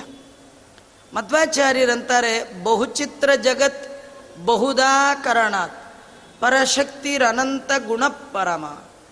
ಭಗವಂತ ದೊಡ್ಡವ ಅಂತ ತಿಳ್ಕೊಳ್ಬೇಕಾದ್ರೆ ಪುರಾಣ ಪುಸ್ತಕ ಬೇಕಿಲ್ಲ. ದೇವರು ನಿಮಗೆ ತಲೆ ಕೊಟ್ಟಿದ್ದಾನೆ, ಬುದ್ಧಿ ಕೊಟ್ಟಿದ್ದಾನೆ. ಈ ಜಗತ್ತನ್ನು ನೋಡಿ, ಕಾಣುವ ಜಗತ್ತನ್ನು ನೋಡಿ, ಕಾಣದ ದೇವರನ್ನ ತಿಳಿರಿ. ಒಂದು ಕಾಣತ್ತೆ, ಒಂದು ಕಾಣಲ್ಲ. ಕಾಣೋದು ಯಾವುದು? ಜಗತ್ತು. ಇದು ಭಗವಂತನಿಂದ ನಿರ್ಮಾಣ ಆದ ಜಗತ್ತು. ಇದು ನಾನು ಮಾಡಿಲ್ಲ, ನಮ್ಮಪ್ಪ ಮಾಡಿಲ್ಲ ನಮ್ಮ ತಾತ ಮಾಡಿಲ್ಲ. ಅದು ದೇವರು ಮಾಡಿದ್ದು. ಈ ಜಗತ್ತನ್ನು ಸ್ವಲ್ಪ ನೋಡಿ, ಬಹುಚಿತ್ರ ಜಗತ್ತು. ವಿಚಿತ್ರ ವಿಚಿತ್ರ, ಎಂಥ ಅದ್ಭುತವಾದ ಜಗತ್ತು. ನೀವು ಸುಮ್ಮನೆ ಅಕ್ವೇರಿಯಮ್ಮಲ್ಲಿರುವ ಮೀನನ್ನು ನೋಡ್ತಿದ್ರೆ ಸಾಕು. ಎಷ್ಟು ಒಳ್ಳೆ ಬಣ್ಣ ಹಚ್ಚಿದ್ದಾನೆ. ಈ ಥರ ನೀವು ಪೇಂಟಿಂಗ್ ಮಾಡಿದ್ರೆ ಮಾಡ್ಲಿಕ್ಕೆ ಸಾಧ್ಯ ಇಲ್ಲ. ಒಂದೇ ಥರ ಮಾಡಿಲ್ಲ, ಒಂದೊಂದು ಥರ ಒಂದೊಂದು, ಇನ್ನೆಷ್ಟು ಡೈಗಳು ಭಗವಂತನ ಹತ್ರ ಇರ್ಬೋದು. ಒಂದು ರೂಮ್ ಇದ್ದಾಗ ಒಂದು ರೂಮ್ ಇಲ್ಲ ರೀ, ಆ ಇಂಜಿನಿಯರ್ ಭಾರಿ ರೀ ಏನು ಮನೆ ಕಟ್ಟಿದ್ದಾರೆ. ಅಲ್ಲ, ಒಂದು ತರ್ಟಿ ಪಾರ್ಟಿ ಸೈಟಲ್ಲಿರೋ ಮನೆ ನೋಡಿ ಇಂಜಿನಿಯರ್ ತಲೆಯನ್ನು ಕ್ಯಾಲ್ಕುಲೇಟ್ ಮಾಡ್ತೀರಿ ಅಂದರೆ ಐವತ್ತು ಕೋಟಿ ವಿಸ್ತೃತವಾದ ಈ ಬ್ರಹ್ಮಾಂಡದ ಒಳಗಿರುವ ಅದ್ಭುತವನ್ನು ನೋಡಿ ಇದನ್ನು ನಿರ್ಮಾಣ ಮಾಡಿದ ಭಗವಂತನನ್ನ ತಿಳಿಯುವ ಪ್ರಯತ್ನ ಮಾಡಿ. ನೀವು ಮಲಗಿದ್ರೂ ಕೂಡ ರೈಟ್ ಟೈಮ್ ಸೂರ್ಯ ಬರ್ತಾನೆ. ನೀವು ಈಚೆಗೆ ಬರದೇ ಇದ್ರು ರೈಟ್ ಟೈಮ್ ಸೂರ್ಯ ಮುಳುಗಿ ಹೋಗ್ತಾನೆ. ಈ ಮುಳುಗಿದ್ದು ಹೇಗೆ ಬಂದದ್ದು ಹೇಗೆ? ಸ್ವಲ್ಪ ವಿಚಾರ ಮಾಡಿ. ಆ ಆ ವಿಚಾರ ಮಾಡ್ತಾ ಹೋದರೆ, ಆ ಜಾಡನ್ನು ಹಿಡಿತಾ ಹೋದರೆ ಭಗವಂತ ನಿಮಗೆ ಸಿಗ್ತಾನೆ. ಅದನ್ನೇ ಹೇಳ್ತಾರೆ, ಪ್ರಾಯೇಣ ಮನುಜಾಲೋಕೆ ಬುದ್ಧಿವಂತನಾದ ಮನುಷ್ಯ. ಲೋಕದಲ್ಲಿ ಯಾರ ಉಪದೇಶ ಇಲ್ಲದಿದ್ದರೂ ತನ್ನ ಬುದ್ಧಿಯಿಂದಲೇ ಲೋಕವನ್ನು ನೋಡ್ತಾ ನಾವು ಜಗತ್ತು ನೋಡ್ತೇವೆ. ಅಬ್ಸರ್ವ್ ಮಾಡಲ್ಲ. ಒಬ್ಬ ಪೇಷಂಟ್ನ ಡಾಕ್ಟ್ರ್ ಹೇಳ್ತಾರೆ, ಯಾವಾಗ ಬಿಡ್ತೀರಿ? ಇಲ್ಲ, ಮೂರು ದಿನ ಅಬ್ಸರ್ವ್ ಮಾಡ್ತೀವಿ. ಅಬ್ಸರ್ವ್ ಏನ್ರಿ? ನೋಡ್ರಿ, ಕಣ್ಣು ಕಾಣ್ತಿಲ್ಲ. ಅಬ್ಸರ್ವ್ ಆ ವ್ಯತ್ಯಾಸಗಳನ್ನು ನೋಡ್ತೇವೆ ಅಂತಾರೆ ಹಾಗಾದ್ರೆ ಜಗತ್ತನ್ನು ಸುಮ್ಮನೆ ನೋಡಬೇಡಿ, ಅದರ ವ್ಯತ್ಯಾಸಗಳನ್ನು ನೋಡಿ. ಒಂದಿದ್ದಾಗ ಒಂದಿಲ್ಲ. ಇವತ್ತು ನೋಡ್ಲಿಕ್ಕೆ ನಮ್ಮ ತಲೆ ಕೂದಲೆಲ್ಲ ಒಂದೇ ಥರ ಇರ್ಬೋದು, ಆದರೆ ಒಂದೇ ಥರ ಇಲ್ಲ. ಈ ದೂರದ ಬೆಟ್ಟ ನುಣ್ಣಿಗೆ ಅಂತ. ನೋಡ್ಲಿಕ್ಕೆ ನುಣ್ಣು ಕಾಣುತ್ತೆ ಹತ್ತಿರ ಹೋದರೆ ಬೇರೆ ಬೇರೆ ಎನ್ನತ್ತೆ ಇನ್ನೂ ಹತ್ತಿರ ಹೋದಾಗ ಅದರೊಳಗಿರುವ ವ್ಯತ್ಯಾಸಗಳು ಕಾಣುತ್ತೆ. ಅಲ್ವಾ? ಹೇಗೋ ಹಾಗೆ ಬುದ್ಧಿವಂತನಾದವ ಜಗತ್ತನ್ನು ಅಬ್ಸರ್ವ್ ಮಾಡ್ತಾನೆ. ಅವನು ತದೇಕ ಚಿತ್ತನಾಗಿ ನೋಡ್ತಾನೆ. ಅದರ ಒಳಗಿರುವ ವೈಚಿತ್ರ್ಯವನ್ನು ಗುರುಸ್ತಾನೆ, ಗುರುತಿಸ್ತಾನೆ. ಆ ಗುರುತಿಸಿ ಇದನ್ನೆಲ್ಲ ನಿರ್ಮಾಣ ಮಾಡಿದವ ಒಬ್ಬ ಇದ್ದಾನೆ, ಅದು ಭಗವಂತ. ಅದರಿಂದ ಉದ್ಧಾರ ಆಗ್ತಾನೆ. ಹಾಗಾಗಿ ಅವನು ತತ್ವ ವಿಷಯದಲ್ಲಿ ಚೆನ್ನಾಗಿ ತಿಳ್ಕೊಂಡು ಹರಿಗುರುಗಳಲ್ಲಿ ಭಕ್ತಿಯನ್ನು ಮಾಡಿ, ಅಪರೋಕ್ಷ ಜ್ಞಾನವನ್ನು ಸಂಪಾದನೆ ಮಾಡಿಕೊಂಡು ಈ ಸಂಸಾರ ಕೂಪದಿಂದ ಉದ್ಧಾರ ಆಗ್ತಾನೆ. ಯಾರಿಗೆ ಯಾರು ಉದ್ಧಾರ ಮಾಡೋರಿಲ್ಲ, ಅವನಿಗೆ ಅವನೇ ಉದ್ಧಾರ ಆಗ್ಬೇಕು, ಅವನಿಗೆ ಅವನೇ ಹಾಳಾಗಬೇಕು. ನಮಗೆ ಹಾಳಾಗ್ಲಿಕ್ಕೆ ಕಾರಣ ನಾವೇ. ನಮಗೆ ಹಾಳಾಗ್ಲಿಕ್ಕೆ ಕಾರಣ, ಉದ್ಧಾರ ಆಗ್ಲಿಕ್ಕೂ ನಾವೇ ಕಾರಣ. ನಿಮ್ಗೆ ಉದಾಹರಣೆ ಹೇಳ್ಬಿಡ್ತೀನಿ, ಅರ್ಥ ಆಗುತ್ತೆ. ಈಗ ಬರೀ ಪುರಾಣ ಅರ್ಥ ಆಗಲ್ಲ. ನಿಮ್ಮನೆ ಬಾಗಿಲು ತೆಗಿಲಿಕ್ಕೂ ಸೇಮ್ ಕೀ, ಹಾಕ್ಲಿಕ್ಕೂ ಅದೇ ಕೀ. ಹೌದಾ? ಇಲ್ಲ ಆಚಾರ, ನಮ್ಮಲ್ಲಿ ಎರಡೆರಡು ಕೀ ಹಾಕ್ಲಿಕ್ಕೂ ಒಂದು ಬೇರೆ ಇಟ್ಕೊಂಡು, ಅಲ್ಲ ಒಂದು ಕೀ ಇಟ್ಕೊಂಡೇ ಅವ್ಯವಸ್ಥೆ, ಅದನ್ನು ಕಳ್ಕೊಂಡು ಒದ್ದೆ ಎರಡೆರಡು ಕೀ ಆಗ್ಬಿಟ್ರೆ ಮಾಡ್ತಿದ್ರಿ. ಅಲ್ವಾ? ಒಂದೇ ಕೀ. ಯಾವುದಕ್ಕೆ? ಲಾಕ್ಗೂ ಅದೇ ಅನ್ಲಾಕ್ಗೂ ಅದೇ. ಹಾಗಾದ್ರೆ ಉದ್ಧಾರ ಆಗಲಿಕ್ಕೂ ಅದೇ, ಹಾಳಾಗ್ಲಿಕ್ಕೂ ಅದೇ. ಆ ಕಿವಿ ಯಾವುದು ಅಂದ್ರೆ ಬುದ್ಧಿ. ಬುದ್ಧಿ ಇರುವವ ಬುದ್ಧಿಯನ್ನು ಉಪಯೋಗ ಮಾಡಿಕೊಂಡು ಸಂಸಾರ ಕೂಪದಿಂದ ಮೇಲೆ ಬರ್ತಾನೆ. ಬುದ್ಧಿ ಇರುವವ ಉಪಯೋಗ ಮಾಡಿಕೊಳ್ಳದೆ ಹಾಳಾಗಿ ಹೋಗ್ತಾನೆ. ಅಲ್ವಾ? ನಮ್ಮಲ್ಲಿ ಕೆಲವರು ಅಂತಾರೆ ನಿಮಗೆ ಬುದ್ಧಿ ಇಲ್ವೇನಯ್ಯ? ನಿಮಗೆ ಹೇಳ್ಬೇಕು ನಿಮಗೆ ಗೊತ್ತಾಗಲ್ಲ ಇಷ್ಟೆಲ್ಲ? ಅಂತಾರಲ್ಲ. ಹಾಗಾದ್ರೆ ಮೋಕ್ಷಕ್ಕೂ ಅದೇ, ಉದ್ಧಾರ ಆಗಲಿಕ್ಕೂ ಅದೇ. ದೇವರು ಯಾರಿಗೂ ಕೊಡದ ವಿಚಿತ್ರವಾದ ಒಂದು ಬುದ್ಧಿಶಕ್ತಿ ಧೀ ಶಕ್ತಿ ಯೋಚನಾ ಶಕ್ತಿ ಅದನ್ನು ಭಗವಂತ ಮನುಷ್ಯನಿಗೆ ಕೊಟ್ಟಿದ್ದಾನೆ. ಅದರಿಂದ ಅವ್ರಿಗೆ ಅವರೇ ಉದ್ಧಾರ ಆಗಬೇಕೇ ವಿನ ಯಾರಿಗ್ಯಾರು ಉದ್ಧಾರ ಆಗಲ್ಲ. ಇದು ಹೇಳೋದನ್ನು ಕೇಳಿದ್ರೆ ಆಶ್ಚರ್ಯ ಅನ್ಸತ್ತೆ. ಅಲ್ಲ ಅವ್ರಿಗವರೇ ಉದ್ಧಾರ ಆಗೋದಾದ್ರೆ ಈ ಮೇಷ್ಟ್ರು, ಗುರುಗಳು, ಸ್ಕೂಲು, ಪಾಠಶಾಲೆ, ಟೆಕ್ಸ್ಟು ನಿಮ್ಮ ಪುರಾಣ ಇವೆಲ್ಲ ಯಾಕೆ ಬೇಕಿತ್ತು ಆಚಾರ್ಯ ಅಲ್ಲ, ಇದೊಂದು ಕ್ರಮ. ಗುರುಗಳಲ್ಲಿ ಹೋಗಿ ಅಧ್ಯಯನ ಮಾಡಿ ಅಧ್ಯಾಪನ, ಇದೊಂದು ಕ್ರಮ. ನಮ್ಗೆ ಯಾರೂ ಗುರುಗಳೇ ಸಿಗಲಿಲ್ಲ ಅನ್ನೋರ್ಗೊಂದು ಕ್ರಮ ಬೇಕಲ್ಲ. ಅದು ಕ್ರಮವನ್ನು ಜಗತ್ತಿನಿಂದಲೂ ಕೂಡ ನಾವು ತಿಳಿಯುವಂಥ ಸಾಕಷ್ಟು ವಿಷಯಗಳಿದೆ. ಆದರೆ ನಮಗೆ ಪುರುಸೊತ್ತೇ ಇಲ್ಲ. ಏನು ತಲೆ ತಗ್ಗಿಸ್ಕೊಂಡು ಆಫೀಸ್ಗೆ ಹೋಗ್ತೀವಿ, ತಲೆ ಮನೆಗೆ ಬರ್ತೀವಿ. ನಮಗೆ ಗೊತ್ತಾಗದಾಗ ವಯಸ್ಸಾಗತ್ತೆ, ಹೇಳದೆ ಕೇಳದೆ ಅವರು ರಿಟೈರ್ ಮಾಡ್ತಾರೆ ಅಟೋದಿಗೆಲ್ಲೋ ಆಸ್ಪತ್ರೆಗೆ ಸೇರಿಬಿಡ್ತೀವಿ. ಹೋಗೇ ಬಿಡ್ತೀವಿ. ನಮ್ಮ ಬ್ಯುಸಿ ಶೆಡ್ಯೂಲಲ್ಲಿ ನಾವು ಏನೂ ನೋಡಲಿಕ್ಕೆ ಆಗಲಿಲ್ಲ. ಈ ಜೀವನವನ್ನು ಅನುಸಂಧಾನ ಪುರಸ್ಸರವಾಗಿ ಅನುಭವಿಸ್ಲಿಕ್ಕೆ ಸಾಧ್ಯವೇ ಆಗಲಿಲ್ಲ. ತುಂಬ ಜನ ಅರವತ್ತಾದ್ಮೇಲೆ ಮನೆಗೆ ಕಳಿಸಿದ್ರು, ಇನ್ನೊಂದು ಕಡೆ ಕೆಲಸ ಹುಡುಕೊಂಡು ಹೋಗಿರ್ತಾರೆ. ಅನಿವಾರ್ಯತಾ ಕೆಲವರಿಗಿರುತ್ತೆ. ಅನಿವಾರ್ಯ ಇಲ್ಲದೆ ಇದ್ದರೂ ಕೆಲವರು ದುಡ್ದು ದುಡ್ದು ಅಭ್ಯಾಸ ಮನೇಲಿ ಕೂತು ಏನು ಮಾಡ್ಲಾಚಾರೆ ಅದಕ್ಕೆ ಹೋದೆ ಅಂತ. ಹಾಂ, ಹೋಗ್ಬಾರ್ದು. ನೀವು ಜಗತ್ತನ್ನು ಇನ್ನಾದರೂ ನೋಡಿ, ದೇವರನ್ನು ಗುರುತಿಸ್ಬೇಕಾ? ಹಾಗಾದ್ರೆ ಜಗತ್ತನ್ನು ನೋಡಿ ಅಂತ ಹೇಳ್ತಾ, ಅತ್ರಾಪಿ ಉದಾಹರಂತಿ ಇತಿಹಾಸಂ ಪುರಾತನಂ. ಹಿಂದೆ ನಡೆದ ಒಂದು ಕಥೆ.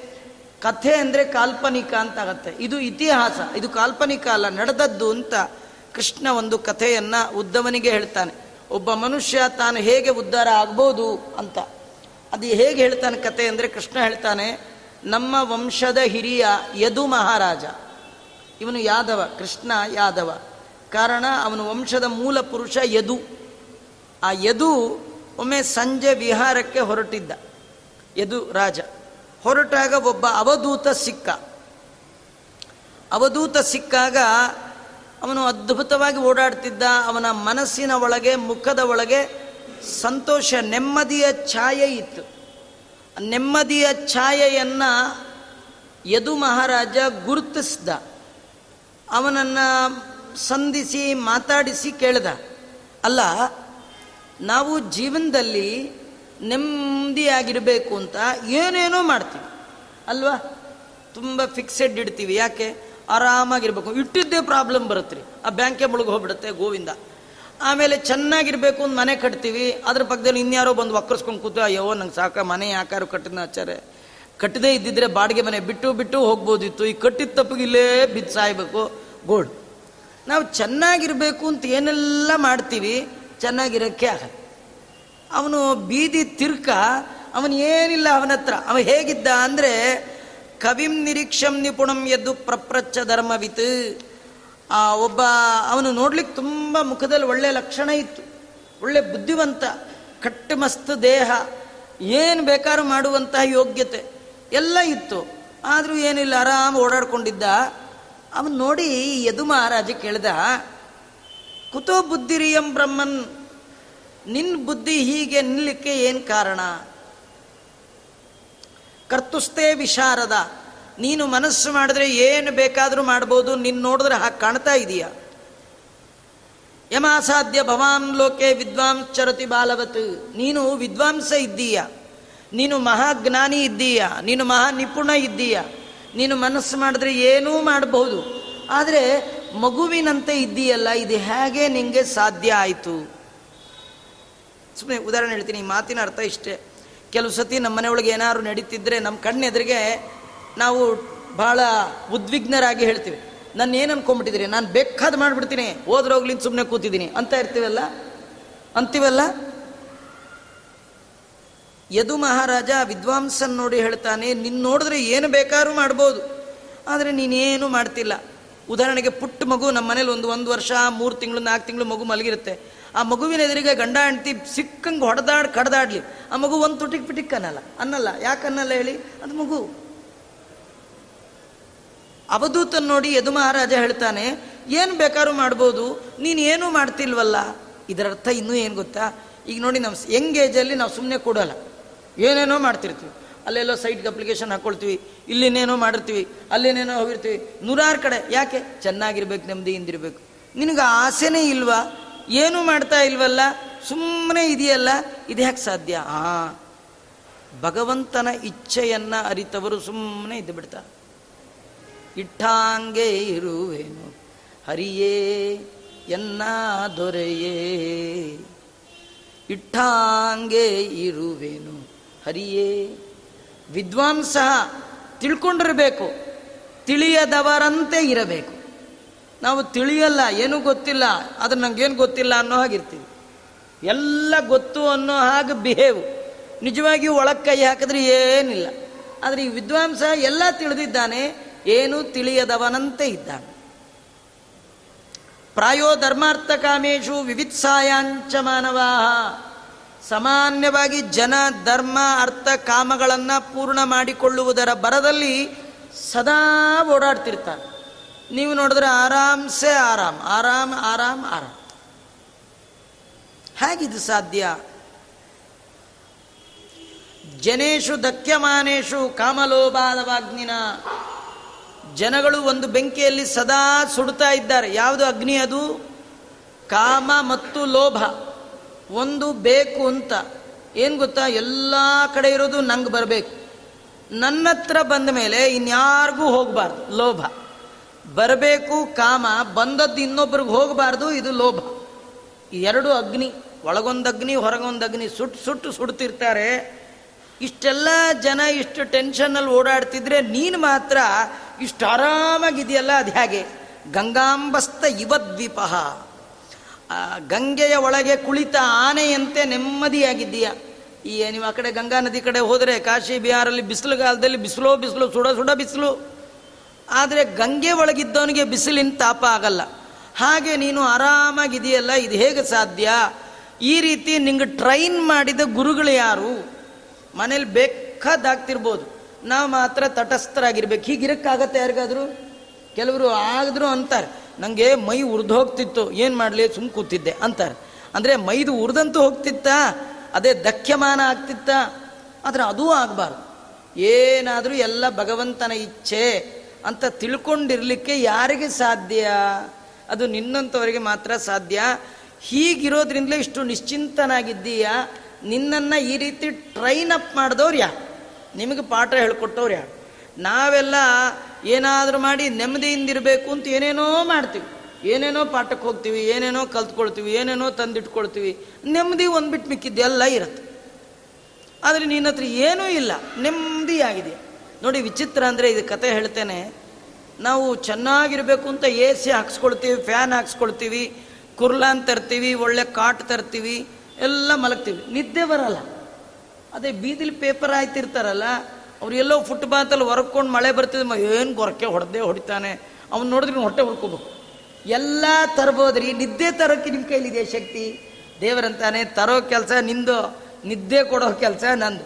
ನಾನು ಕೊಡಬೇಕು ಅನ್ಸಿದ್ರೆ ಪುರಾಣದಲ್ಲೇ ಕೊಡ್ತೇನೆ ಅಂತ ಯಾರಲ್ಲಿ ಫ್ಯಾನ್ ಹಾಕ್ಸಿರ್ತಾರ? ಫ್ಯಾನ್ ಇರೋದನ್ನು ಆಫ್ ಮಾಡಿರ್ತಾರೆ. ಫ್ಯಾನ್ ಇಲ್ಲ, ಹಾಸಿಗೆ ಇಲ್ಲ ಹೊರಕೊಳ್ಳೋಕ್ಕಿಲ್ಲ ಕೆಲವರು ಸ್ಟಿಫಾಗೆ ಕೂತಿರ್ತಾರೆ. ವಾಲ್ ಬೇಕಲ್ಲ? ಇಲ್ಲ. ಪ್ರಾಕ್ಟೀಸ್ ಮಾಡಿ ಮಾಡಿ ಅಭ್ಯಾಸ ಆಗೋಗ್ಬಿಟ್ಟಿರುತ್ತೆ. ಹಾಗೆ ಅದು ದೇವರಂತಾನು ಕೊಡೋ ನಾನಯ್ಯ, ನೀನು ಬೇಕಾದ ಹೊಡ್ಕೊ. ಅವನಿಗೆ ನಿದ್ದೆ ಕೊಡಬೇಕು, ನಾನು ಇಚ್ಛೆ ಕೊಡ್ತೀನಿ. ಏನು ಮಾಡ್ತೀಯ? ಮಾಡಬೇಕು ಅಂತ ಕುರ್ಲಾನ ಹಾಕ್ಕೊಂಡು ಮಲಗಿದ್ರು ನಿದ್ದೆ ಬರಲ್ಲ. ಆ ದೇವರಂತ ನಾ ಕೊಡಲ್ಲ. ನೀವು ಬೇಕಾದ್ದು ಹಾಕು ಅಂತ. ಅವನೊಂಥರ ಹಠಮಾರಿ ದೇವರು ಅವನೊಂಥರ ಮಾರಿ ಕೊಡಲ್ಲ, ಅದೇನು ಮಾಡ್ತೀಯ ಅಂತ. ಅಲ್ವಾ? ಅದರಿಂದ ಸುಖದ ಸಾಧನಗಳನ್ನು ಸಂಪಾದನೆ ಮಾಡ್ಬೋದು. ಸುಖ ಸಂಪಾದನೆ ಮಾಡಲಿಕ್ಕಾಗಲ್ಲ. ಸುಖದ ಎಕ್ವಿಪ್ಮೆಂಟ್ಸ್ ತಂದಿಟ್ಕೊಳ್ಬೋದು. ಆದರೆ ಸುಖ ನಿಮಗಾಗಬೇಕು ಅಂತಿಲ್ಲ ಅಲ್ವಾ? ದೇವರು ಕೊಟ್ಟರು ಉಂಟು ಇಲ್ಲದೇ ಇರಲಿಲ್ಲ ಇದನ್ನು ತಿಳಿಬೇಕು ಮೊದಲು. ಎಲ್ಲ ಕೊಡೋದು ದೇವರು. ಅವನು ಕೊಟ್ಟರು ಉಂಟು ಇಲ್ಲದೇ ಇರಲಿಲ್ಲ ಕನ್ನಡದಲ್ಲಿ ಒಂದು ಗಾದೆ. ಎಲ್ಲದ ಸಾರ, ಗಾದೆಗಳೆಲ್ಲ ವೇದ ಮಾತಿನ ಸಾರ. ಶಿವ ಕೊಡ್ಲಾರದ್ದು ಸಿದ್ದಪ್ಪ ಕೊಟ್ಟಾನ ಅಂತ. ಕೊಟ್ಟರೆ ಶಿವ ಕೊಡಬೇಕು. ಶಿವ ಅಂದರೆ ವೇದ ಶಿವ ಶಿವೋ ವೇದೋ ವೇದಾಭ್ಯಾಸಿ ಸದಾಶಿವ ಶಿವ. ಅಂದರೆ ಭಗವಂತನಿಗೆ ಹೆಸರು. ಅವನು ಕೊಟ್ಟರೆ ಉಂಟು, ಅವನು ಕೊಡ್ಲಾರದ್ದನ್ನು ನೀವೇನು ತಿಪ್ಪರ್ಲಾಗ ಹೊಡೆದ್ರೂ ನಿಮಗೆ ಸಿಗಲ್ಲ. ಅದನ್ನು ತಿಳಿಬೇಕು. ಅದನ್ನು ತಿಳಿಬೇಕಾದ್ರೆ ಜಗತ್ತನ್ನು ನೋಡಬೇಕು. ಅದನ್ನು ನೋಡಿ ನಾನು ಕಲ್ತೆ ಅಂತ ಅವಧೂತ ಹೇಳ್ತಾನೆ. ಅದು ಏನು ಹೇಳ್ದ ಅವನಂತಾನೆ? ಸಂತಿಮೇ ಗುರವೋ ರಾಜನ್ ಬಹವೋ ಬುದ್ಧುಪಾಶ್ರಿತ. ನಾನು ಒಬ್ಬರು ಇಬ್ಬರು ಗುರುಗಳ ಹತ್ರ ಪಾಠಕ್ಕೆ ಹೋಗಿ ಈ ಮಟ್ಟಕ್ಕೆ ನಾನು ಬಂದದ್ದಲ್ಲಪ್ಪ. ನಂಗೆ ಇಪ್ಪತ್ನಾಲ್ಕು ಜನ ಗುರುಗಳು, ಆ ಇಪ್ಪತ್ನಾಲ್ಕು ಜನ ಗುರುಗಳಿಂದ ಕಲಿತ ಪಾಠ. ಹಾಗಾದ್ರೆ ಯಾರ್ಯಾರು ನಿನ್ನ ಗುರುಗಳು? ಅಂದಾಗ ಅವ ಹೇಳ್ತಾನೆ, ಆ ಗುರುಗಳ ಹೆಸರು ಕೇಳಿದ್ರೆ ನಮ್ಗೆ ಆಶ್ಚರ್ಯ ಆಶ್ಚರ್ಯ ಆಗತ್ತೆ. ನನ್ನ ಗುರುಗಳು, ಪೃಥ್ವಿ ವಾಯುರಾಕಾಶ ಅಪೋ ಅಗ್ನಿಶ್ಚ ಚಂದ್ರಮಾ ರವಿ ಕಪೋತೋ ಜಗರ ಸಿಂಧು ಪತಂಗೋ ಮಧುಕೃದ್ಗಜ ಮಧುಹ ಹರಿಣೋ ಮೀನಃ ಪಿಂಗಲ ಕುರರೋರ್ಬಕ, ಕುಮಾರಿ ಶರಕೃತ್ ಸರ್ವ ಊರ್ಣನಾಭಿಶುಪೇ ಸಕೃತ್, ಏತೆ ಮೇ ಗುರವೋ ರಾಜನ್ ಚತುರ್ವಿಂಶತಿರಾಶ್ರಿತ. ಆ ಅವಧೂತ ಮಹಾಜ್ಞಾನಿ ಅವನು ಹೇಳ್ತಾನೆ, ನಾನು ಈ ರೀತಿ ನಿಶ್ಚಿಂತೆಯಿಂದ ಜೀವನ ನಡೆಸಲಿಕ್ಕೆ ನನಗೆ ಇಪ್ಪತ್ನಾಲ್ಕು ಜನ ಗುರುಗಳು ಅಂತ. ಈ ಜೈನರಲ್ಲಿ ಇಪ್ಪತ್ನಾಲ್ಕು ಜನ ತೀರ್ಥಂಕರರಿದ್ದಾಗೆ ಇವನು ತನಗೆ ಇಪ್ಪತ್ನಾಲ್ಕು ಜನ ಗುರುಗಳು ಅಂತ. ಇದ್ರ ಕಥೆ ನಮಗೊಂದು ಸಂದೇಶ ಇದೆ. ನೀವು ಯಾರನ್ನೇ ಒಬ್ಬರನ್ನ ಗುರುಗಳು ಅಂತ ತಿಳ್ಕೊಳ್ಬೇಡಿ. ಅವರೊಬ್ಬರ ನನಗೆ ಇವರೇ ಮಾತ್ರ ಗುರುಗಳು, ಇನ್ಯಾರು ಗುರುಗಳಲ್ಲ. ಆ, ಹಾಗನ್ಬೇಡಿ. ಒಂದೇ ಏಟು ತಿಂದು ಅದು ಮೂರ್ತಿ ಆಗಲ್ಲ. ನೂರಾರು ಉಳಿ ಏಟು ತಿಂದಾಗ ಅದು ಮೂರ್ತಿ ಆಗತ್ತೆ. ಅವರೊಬ್ಬರೇ ಅವರೊಬ್ಬರೇ ನಮ್ಮ ಗುರುಗಳು. ಒಬ್ಬರೇ ಗುರುಗಳು ಅನ್ನೋರು ಬ್ರಹ್ಮದೇವರು ಮಾತ್ರ. ಬ್ರಹ್ಮದೇವರಿಗೆ ಭಗವಂತ ಬಿಟ್ಟರೆ ಇನ್ನೊಬ್ಬರು ಗುರುಗಳಿಲ್ಲ. ರುದ್ರದೇವರು ಹಾಗನ್ನೂ ಆಗಿಲ್ಲ. ರುದ್ರದೇವರಿಗೆ ಬ್ರಹ್ಮದೇವರು ಗುರುಗಳು, ಭಗವಂತನೂ ಗುರುಗಳೇ. ಇಂದ್ರದೇವರಿಗೆ ಅವರು ಪಾರ್ವತಿ ದೇವಿಯರು ಗುರುಗಳು, ರುದ್ರದೇವರು ಗುರುಗಳು, ಸರಸ್ವತಿ ದೇವಿಯರ ಗುರುಗಳು, ಬ್ರಹ್ಮದೇವರ ಗುರುಗಳು, ಲಕ್ಷ್ಮೀ ಗುರುಗಳು, ಅವ್ರಿಗೆ ಐದಾರು ಜನ ಗುರುಗಳಿರುವ ನಾವು ಒಬ್ಬರೇ ಗುರುಗಳು ಅಂತ ಅನ್ನೋ ಆಗಿಲ್ಲ. ನೂರಾರು ಉಳಿಪೆಟ್ಟು ಯಾರಿಂದ ಯಾವುದು ಒಳ್ಳೇದು ಸಿಕ್ಕಿದ್ರು ಅದನ್ನು ತಗೊಳ್ಬೇಕು. ನಮ್ಮ ಗುರುಗಳು ಹೇಳಿದ್ರೆ ಕೇಳ್ತೀನಿ ಆಚಾರ್ಯ, ನೀವು ಹೇಳಿದ್ರಲ್ಲ ನಾವು ಕೇಳಲ್ಲ. ನಮ್ಮ ಗುರುಗಳು ಹೇಳಬೇಕು, ಹಿಂಗನ್ ಕೂತ್ರೆ ನೀವು ಇಲ್ಲೇ ಕೂತಿರ್ತೀರಿ. ಇವನಂತಾನೆ ಇಪ್ಪತ್ನಾಲ್ಕು ಜನ ನನ್ನ ಗುರುಗಳನ್ನು ಬಡಿದ್ರು, ಅವರನ್ನು ನೋಡಿದೆ, ಅಬ್ಸರ್ವ್ ಮಾಡಿದೆ, ಅವರಿಂದ ಕಲಿತೆ ಅಂತ. ಆ ಇಪ್ಪತ್ನಾಲ್ಕು ಜನ ಗುರುಗಳು ಯಾರು? ಅವರೆಲ್ಲ ಈಗಲೂ ಸಿಗ್ತಾರೆ ಈಗಲೂ ಸಿಗ್ತಾರೆ ಅಂತ. ಹಾಗಾದ್ರೆ ನಾಳೆಯಿಂದ ಪಾಠಕ್ಕೆ ಹೋಗ್ತೀವಿ. ಹೋಗೋದು ಬೇಡ, ಅವ್ರು ನೋಡಿ ಕಲ್ತ್ಕೊಳ್ಳಿ ಅಂತ. ನಾವು ಕಲಿಯೋದು ಎರಡು, ಕೇಳಿ ನೋಡಿ, ಅಲ್ವಾ? ಕೇಳಿ ಕಲಿಯೋದು, ನೋಡಿ ಕಲಿಯೋದು, ಅಲ್ವಾ? ಕೇಳಿ ಕಲಿಯೋದು ಕಡಿಮೆ ರೀ. ನೋಡಿ ಕಲಿಯೋದೇ ಜಾಸ್ತಿ. ಅದಕ್ಕೆ ಮಕ್ಕಳು ಪುಟ್ಟ ಪುಟ್ಟ ಮಕ್ಕಳು ಇರುವಾಗ ಟಿ ವಿ ಜಾಸ್ತಿ ಆನ್ ಮಾಡಬೇಡಿ. ಯಾಕಂದ್ರೆ ನೋಡಿ ನೋಡೋ ಅದೇ ಕಲ್ತ್ಕೊಂಡ್ಬಿಡುತ್ತವೆ. ಅಬ್ಸರ್ವೇಷನ್ ಜಾಸ್ತಿ. ನೀನು ಅಬ್ಸರ್ವ್ ಮಾಡು. ಜಗತ್ತನ್ನು ಅಬ್ಸರ್ವ್ ಮಾಡು. ಇಪ್ಪತ್ನಾಲ್ಕು ಜನ ಗುರುಗಳಿದ್ದಾರೆ. ಒಬ್ಬೊಬ್ಬರು ಗುರುಗಳನ್ನೇ ಐಡೆಂಟಿಫೈ ಮಾಡು. ಅವು ಯಾವ ಕಾಲಕ್ಕೂ ಭಗವಂತನ ಮಹಿಮೆಯನ್ನು ತಿಳಿಸ್ಲಿಕ್ಕೆ ಇಲ್ಲೇ ಇದ್ದಾರೆ. ನೀನು ಅವರನ್ನು ಗುರುಗಳು ಅಂತ ಆಯ್ಕೆ ಮಾಡ್ಕೊಳ್ಬೇಕು. ಯಾರವರು? ಒಂದು ಭೂಮಿ, ವಾಯು. ಆಕಾಶ, ಪೃಥ್ವಿ, ಅಪ್ಪು ತೇಜಸ್ವಾಯು ಆಕಾಶ ಇದು ಐದು ಇದು ಎಲ್ಲೋಗಿದೆ ರೀ? ನಮ್ಮ ತಾತನ ಕಾಲದಿಂದಲೂ ಇಲ್ಲೇ ಇದೆ. ನಮ್ಮ ಮೊಮ್ಮಕ್ಕಳ ಕಾಲಕ್ಕೂ ಇದೆ. ಆದರೆ ಇವುಗಳನ್ನು ಗುರುಗಳು ಅಂತ ನಾವು ಅಕ್ಸೆಪ್ಟ್ ಮಾಡಲೇ ಇಲ್ಲ. ಇದೈದು. ಆಮೇಲೆ ಚಂದ್ರ. ಡೈಲಿ ನೋಡೋ ಗುರುಗಳೇ ಅವನು ಇದ್ದೇ ಇದೆ. ಸೂರ್ಯ. ಪಾರಿವಾಳ ಯಾರು ನೋಡಿಲ್ಲ? ಅವನಂತ ನಮ್ಗೆ ದೊಡ್ಡ ಗುರುಗಳು ಅಂತಾನೆ. ಪಾರಿವಾಳ ಒಂದು ಗುರುಗಳು ಹೆಬ್ಬ ಒಂದು ಗುರುಗಳು, ಸಮುದ್ರ ಗುರು, ಪತಂಗ. ಚಿಟ್ಟೆ, ಜೇನ್ನೊಣ, ಆನೆ, ಜೇನ್ ತೆಗೆಯೋನು, ಆಮೇಲೆ ಜಿಂಕೆ, ಮೀನು, ಪಿಂಗಳ ಅನ್ನುವ ಒಬ್ಬ ವೇಶ್ಯೆ ನನ್ನ ಗುರುಗಳು. ಮುತ್ತೈದೆ ಗುರುಗಳಲ್ಲ ಅವನಿಗೆ. ಅವಧೂತ ಹೇಳ್ತಾನೆ, ನಾನು ವೇಶ್ಯೆಯಿಂದ ಪಾಠ ಕಲಿತೆ. ಆಮೇಲೆ ಒಂದು ಮದುವೆ ಆಗದ ಹೆಣ್ಣು ಮಗಳು. ಬಾಣ ಮಾಡುವವ. ಇವರಿಷ್ಟು ಜನ ನನ್ನ ಸರ್ಪ ಮತ್ತು ಜೇಡರ ಹುಳು. ಇದಿಷ್ಟು ನನ್ನ ಗುರುಗಳು. ಇಪ್ಪತ್ನಾಲ್ಕು ಜನ ಗುರುಗಳಿಂದ ಜೀವನದಲ್ಲಿ ಹೇಗೆ ಲೈಫ್ ಲೀಡ್ ಮಾಡಬೇಕು? ಅಂತ ನಾನು ಕಲಿತೆ. ಇವತ್ತು ನನಗೆ ಯಾವ ಪ್ರಾಬ್ಲಮ್ ಇಲ್ಲ. ಆರಾಮಿದ್ದೀನಿ ಅಂತಾನೆ. ಓಹ್ ಇಷ್ಟು ದೊಡ್ಡದಿದೆಯಾ ಹಾಗಾದ್ರೆ ಹೇಳಿ. ಒಂದೆರಡು ಗುರುಗಳದಾರು ಪರಿಚಯ. ಇದು ಭಗವಂತ ಇಂಡೈರೆಕ್ಟ್ ಆಗಿ ಉಪದೇಶ ಮಾಡಿರ್ತಕ್ಕಂಥದ್ದು. ಯಾ ಪರಸ್ಪರ ಯದು ಮತ್ತೆ ಮತ್ತೆ ಈ ಅವಧೂತರ ಸಂವಾದವನ್ನ ಉದ್ದವರಿಗೆ ಕೃಷ್ಣ ಹೀಗೆ ನಡೆದಿತ್ತು ಅಂತ ಉಪದೇಶ ಮಾಡ್ತಾನೆ. ಉದ್ದವರ ನೆಪ ಮಾಡಿಕೊಂಡು ನಮಗೆಲ್ಲ ಹೇಳ್ತಾನೆ, ನೀವು ಇಂಥ ಗುರುಗಳನ್ನ ಆಶ್ರಯ ಮಾಡಿಕೊಳ್ಳಿ ಅಂತ. ಅಲ್ಲ, ಪೃಥ್ವಿಯಿಂದ ಏನು ಕಲ್ತ್ರಿ ಪಾಠ? ತುಂಬ ಕಲಿಯೋದಿದೆ. ಒಂದು ಲೆಸನ್ ಕಲ್ತ್ರೆ ಸಾಕಂತ. ಶಶ್ವತ್ ಪರಾರ್ಥ ಸರ್ವೇಹ, ಪರಾರ್ಥೈಕಾಂತ ಸಂಭವಂ, ಸಾಧು ಶಿಕ್ಷೇತ ಭೂಮೇಶ್ಚ ಅನುಶಿಕ್ಷಂ ವ್ರತಾಂತರಂ. ಇದು ಒಂದು ದೊಡ್ಡ ವ್ರತ. ಭೂಮಿಯಿಂದ ನಾನು ಕಲ್ತದ್ದು ಅಂತಾನೆ. ಏನಂದ್ರೆ ಶಶ್ವತ್ ಪರಾರ್ಥ ಸರ್ವೇಹ. ಈ ಭೂಮಿಲಿ ಏನಿದೆ? ಅದೆಲ್ಲ ಬೇರೆಯವ್ರಿಗಾಗಿ ಅಂತಲೇ ಇದೆಯಂತೆ. ಭೂಮಿ ತನ್ನಲ್ಲಿರುವ ಯಾವುದನ್ನು ತನಗಾಗಿ ಅಂತ ಇಟ್ಕೊಂಡಿಲ್ಲ. ಏನು? ನೋಡಿ ಇವತ್ತು ನಾವು ಏನು ಯೂಸ್ ಮಾಡ್ತೀವೋ ಅದೆಲ್ಲ ಭೂಮಿದೆ. ಹಾಕ್ಕೊಂಡಿರೋ ಬಟ್ಟೆ. ಇದು ಎಲ್ಲಿಂದ ಬಂತು? ಸ್ವಲ್ಪ ವಿಚಾರ ಮಾಡಿ. ಎಲ್ಲಿಂದ ಬಂತು? ಭೂಮಿದೆ ಹತ್ತಿ. ಹತ್ತಿಯಿಂದ ಕಾಟನ್. ಹೌದಾ ಅಲ್ವಾ? ಆದರೆ ಭೂಮಿ ಎಂದಾದರೂ ಇಷ್ಟೆಲ್ಲ ನನ್ನಿಂದ ತೊಗೊಂಡಿದ್ದೀನಿ, ನಂಗೊಂದು ಬಟ್ಟೆ ಹೊತ್ತಿಸಿ ಇದು ನಂಗಿರಲಿ, ನಾವು ಅಡುಗೆ ಮಾಡಿ ಸ್ವೀಟ್ ಮಾಡಿದ್ರೆ ಮೊದಲು ಡಬ್ಬಿಲಿ ಒಂದು ಎಂಟತ್ತು ಮುಚ್ಚಿಟ್ಟು ಆಮೇಲೆ ಮಿಕ್ಕದ ಸಪ್ಲೈ ಮಾಡ್ತೀವಿ. ಯಾಕಂದ್ರೆ ನಮಗೆ ಇಲ್ದಂಗೆ ಆಗ್ಬಿಟ್ರೆ? ಮೊದಲು ನಮಗೆ. ಹಾಗೆ ಭೂಮಿ ಏನಾದ್ರು ತನಗೆ ಅಂತ ಇಟ್ಕೊಂಡಿದ್ದು ಕೇಳಿದ್ದೀರಾ ಅದಕ್ಕೆ ನಮ್ಮ ಹಿರಿಯರು ಭೂಮಿಗೆ ಏನಂದ್ರು ಅಂದರೆ, ಇದು ಮಣ್ಣಲ್ಲ. ಭೂಮಿ ಮಣ್ಣಲ್ಲ. ಹೆಣ್ಣು. ಹೆಣ್ಣಲ್ಲ. ತಾಯಿ. ಭೂತಾಯಿ. ನಿಮಗೆ, ನಿಮಗೆಲ್ಲ ಗೊತ್ತಿದೆ. ಇವತ್ತು ಹಳ್ಳಿ ಕಡೆ ಜನ ಉತ್ತಕ್ಕೆ ಬಿತ್ತಕ್ಕೆ ಮುಂಚೆ ಆ ಮಣ್ಣನ್ನು ತೆಗೆದು ಕಣ್ಣು ಗೊತ್ಕೊಡ್ತಾರೆ ಇವತ್ತು ನಮ್ಮ ದೇಶದ, ಭಾರತದ ಸಂಸ್ಕೃತಿ ಹಾಗೆ. ಮಣ್ಣನ್ನು ನಾವು ಗೌರವಿಸ್ತೇವೆ. ಎಷ್ಟು ದೊಡ್ಡ ಗೌರವ ಅಂದ್ರೆ ಹೆತ್ತ ಅಮ್ಮನಿಗಿಂತಲೂ ಒಂಚೂರು ಜಾಸ್ತಿ. ಈ ಅಮ್ಮ ಸಿಟ್ಟು ಮಾಡ್ಕೊಂಡ್ರು ಮಾಡ್ಕೋಬೋದು, ಆ ಅಮ್ಮ ಸಿಟ್ಟೇ ಮಾಡ್ಕೊಳ್ಳಲ್ಲ ಇವತ್ತು ಯಾರ್ದೋ ಮನೆಗೆ ಹೋಗಿದ್ದೆ, ಅವ್ರು ಹೇಳ್ತಿದ್ರು, ಈ ಮನೆ ನಾನು ತಗೊಂಡಾಗ ಒಂದು ಅರ್ಶನದ ಬೇರು ನೆಲದಲ್ಲಿ ಹಾಕಿದೆ ನಾನು ಈ ಮನೆಗೆ ಬಂದು ಇಪ್ಪತ್ತೈದು ವರ್ಷ ಆಯಿತು, ಮತ್ತೆ ಅರ್ಶನದ ಬೇರೆ ಹುಟ್ಟಾಕಲಿಲ್ಲ ಭೂಮಿ ಒಳಗಿಂದಲೇ ಬರ್ತಾ ಇದೆ ಅಂತ. ಆ ಅಮ್ಮ ಅವತ್ತಿಂದ ಭೂಮಿನ ಕೊಡ್ತಾನೆ ಇದೆ ಕೊಡ್ತಾನೆ ಇದೆ. ಇವತ್ತು ನೀವೇನು ಗಾಡಿಗೆ ಪೆಟ್ರೋಲ್ ಹಾಕ್ತೀರಿ? ಅದು ಬಂದಿದ್ದು ಎಲ್ಲಿಂದ? ಆಯಮ್ಮನ ಹೊಟ್ಟೆನೆ. ಆಯಮ್ಮನ ಬಗದು ಒಳಗಿನ ಪೆಟ್ರೋಲ್ ತೆಗೆದು, ನೀವೆಲ್ಲ ಗಾಡೀಲಿ ಓಡಾಡಿದ್ದೆಲ್ಲ ಆಯಮ್ಮಂದೆ ಹಾಕ್ಕೊಂಡ ಆಭರಣ ಯಾರ್ದು? ಆಯಮ್ಮಂದೆ ತಿನ್ನೋ ಅನ್ನ, ಧಾನ್ಯ ಎಲ್ಲಿಂದ ಬಂದದ್ದು? ಆಯಮ್ಮಂದೆ ಎಲ್ಲ ಆಕೆದೆ. ಎಲ್ಲ ಆಕೆದಿದ್ರು ಆಕೆ ತನಗಾಗಿ ಅಂತ ಏನೂ ಇಟ್ಕೊಂಡಿಲ್ಲ. ನೀನು ಜೀವನದಲ್ಲಿ ಇದನ್ನು ಸ್ವಲ್ಪ ಇಂಪ್ಲಿಮೆಂಟ್ ಮಾಡ್ಕೋ. ಪರೇಶಾಮ್ ಉಪಕಾರಾರ್ಥಂ ಯಜ್ಜೀವತಿ ಸಜೀವತಿ. ಯಾರು ಇನ್ನೊಬ್ಬರ ಉಪಕಾರಕ್ಕಾಗಿ ನನ್ನ ಬದುಕು ಅಂತ ತಿಳ್ಕೊಂಡು ಮತ್ತೊಬ್ಬರಿಗೆ ಏನಾದರೂ ಉಪಕಾರ ಮಾಡಬೇಕು ಅಂತ ಅನ್ಕೊಂಡಿರ್ತಾರೆ ನಿಮಗಾದ್ರೆ ಮಾಡಿ. ಆಗದಿದ್ರೆ ಅಪಕಾರ ಮಾತ್ರ ಮಾಡಬೇಡಿ. ಆದರೆ ನಮ್ಮ ಜೀವನದಲ್ಲಿ ಅಪಕಾರ ಮಾಡಿದ್ದೇ ಜಾಸ್ತಿ ರೀ. ಅದು ಹೆಂಗೆ ಮಾಡಿ ಉಟ್ಕೊಳ್ತೀವಿ ಉಟ್ಕೊಂಡು ಮುಟ್ಟದೇ ಇದ್ರಿ ಕೇಳು, ನೀವು ಮುಟ್ಕೊಂಬ ಅಂತ. ಹೋಗಿ ಮುಟ್ಟೋದು, ಅಥವಾ ಇನ್ನೇನೋ ಗೋಳೆಕೊಳ್ಳೋದು ಅದೆಲ್ಲ ಮಾಡಬೇಡಿ. ನಿಮ್ಮ ಕೈಯಲ್ಲಾದರೆ ಉಪಕಾರ ಮಾಡಿ. ಭೂಮಿಯಿಂದ ನಾನು ಕಲ್ತದ್ದು ದೇವರು ನಮಗೇನು ಕೊಡ್ತಾನಲ್ಲ, ಅದು ನಮ್ಮ ಸ್ವಂತಕ್ಕಾಗಿ ಕೊಡ್ತಾನೆ ಅಂತ ತಿಳ್ಕೊಳ್ಬಾರ್ದು, ಇನ್ನೊಬ್ಬರಿಗೆ ಹಂಚಲಿಕ್ಕಾಗಿ ಕೊಟ್ಟಿದ್ದಾನೆ ಅಂತ ತಿಳ್ಕೊಳ್ಬೇಕು. ಎಷ್ಟು ದೊಡ್ಡ ಗುಣ ರೀ, ನಮಗಿದೇನಿಲ್ಲ, ನಮ್ಗೆ ಕೊಟ್ಟರೆ ಮೊದಲಿಟ್ಟು ಬೀಗ ಹಾಕಿ ಭಾರೀ ಸೇಫ್ ಮಾಡ್ಲಿಕ್ಕೆ ಹೋಗ್ತೀವಿ. ಶಶ್ವತ್ ಪರಾರ್ಥ ಸರ್ವೇಹ, ಪರಾರ್ಥೈಕಾಂತ ಸಂಭವಂ, ಸಂಭವ ಅಂದರೆ ಸಂಭೂತಿ, ಐಶ್ವರ್ಯ. ಇನ್ನೊಬ್ಬರಿಗಾಗಿ ಕೊಟ್ಟದ್ದೇವಿ. ನೋಡಿ ಸುಮ್ಮನೆ ಉದಾಹರಣೆ ಹೇಳ್ತೀನಿ. ಭಾಳ ಚೆನ್ನಾಗಿ ಅರ್ಥ ಆಗುತ್ತೆ. ಬ್ಯಾಂಕಲ್ಲಿ ಕ್ಯಾಶಿಯರ್ ಕೈಲಿ ಕ್ಯಾಶ್ ಕೊಡೋದು ಯಾಕೆ ಹೇಳಿ? ಮನೆಗೆ ತೊಗೊಂಡೋಗಿ ಸಾಯಂಕಾಲ ಅಂತಾನ? ಅವನಿಗೆ ಚೆನ್ನಾಗಿ ಗೊತ್ತಿದೆ. ಇದು ಇಟ್ಟವ್ರಿಗೆ ಕೊಡ್ಲಿಕ್ಕಾಗೆ ಕೊಟ್ಟಿದ್ದಾರೆ. ನನ್ನ ಸ್ವಂತ ದುಡ್ಡಲ್ಲ. ಅವನಿಗೆ ಟೆನ್ಷನ್ನು ಟೆನ್ಷನ್ನು. ರಾತ್ರಿ ಸಾಯಂಕಾಲ ಮನೆಗೆ ಹೋಗುವಾಗ ಟ್ಯಾಲಿ ಆಗಲಿಲ್ಲ ಅಂದರೆ ಮನೆಗೆ ಹೋಗೋಂಗಿಲ್ಲ.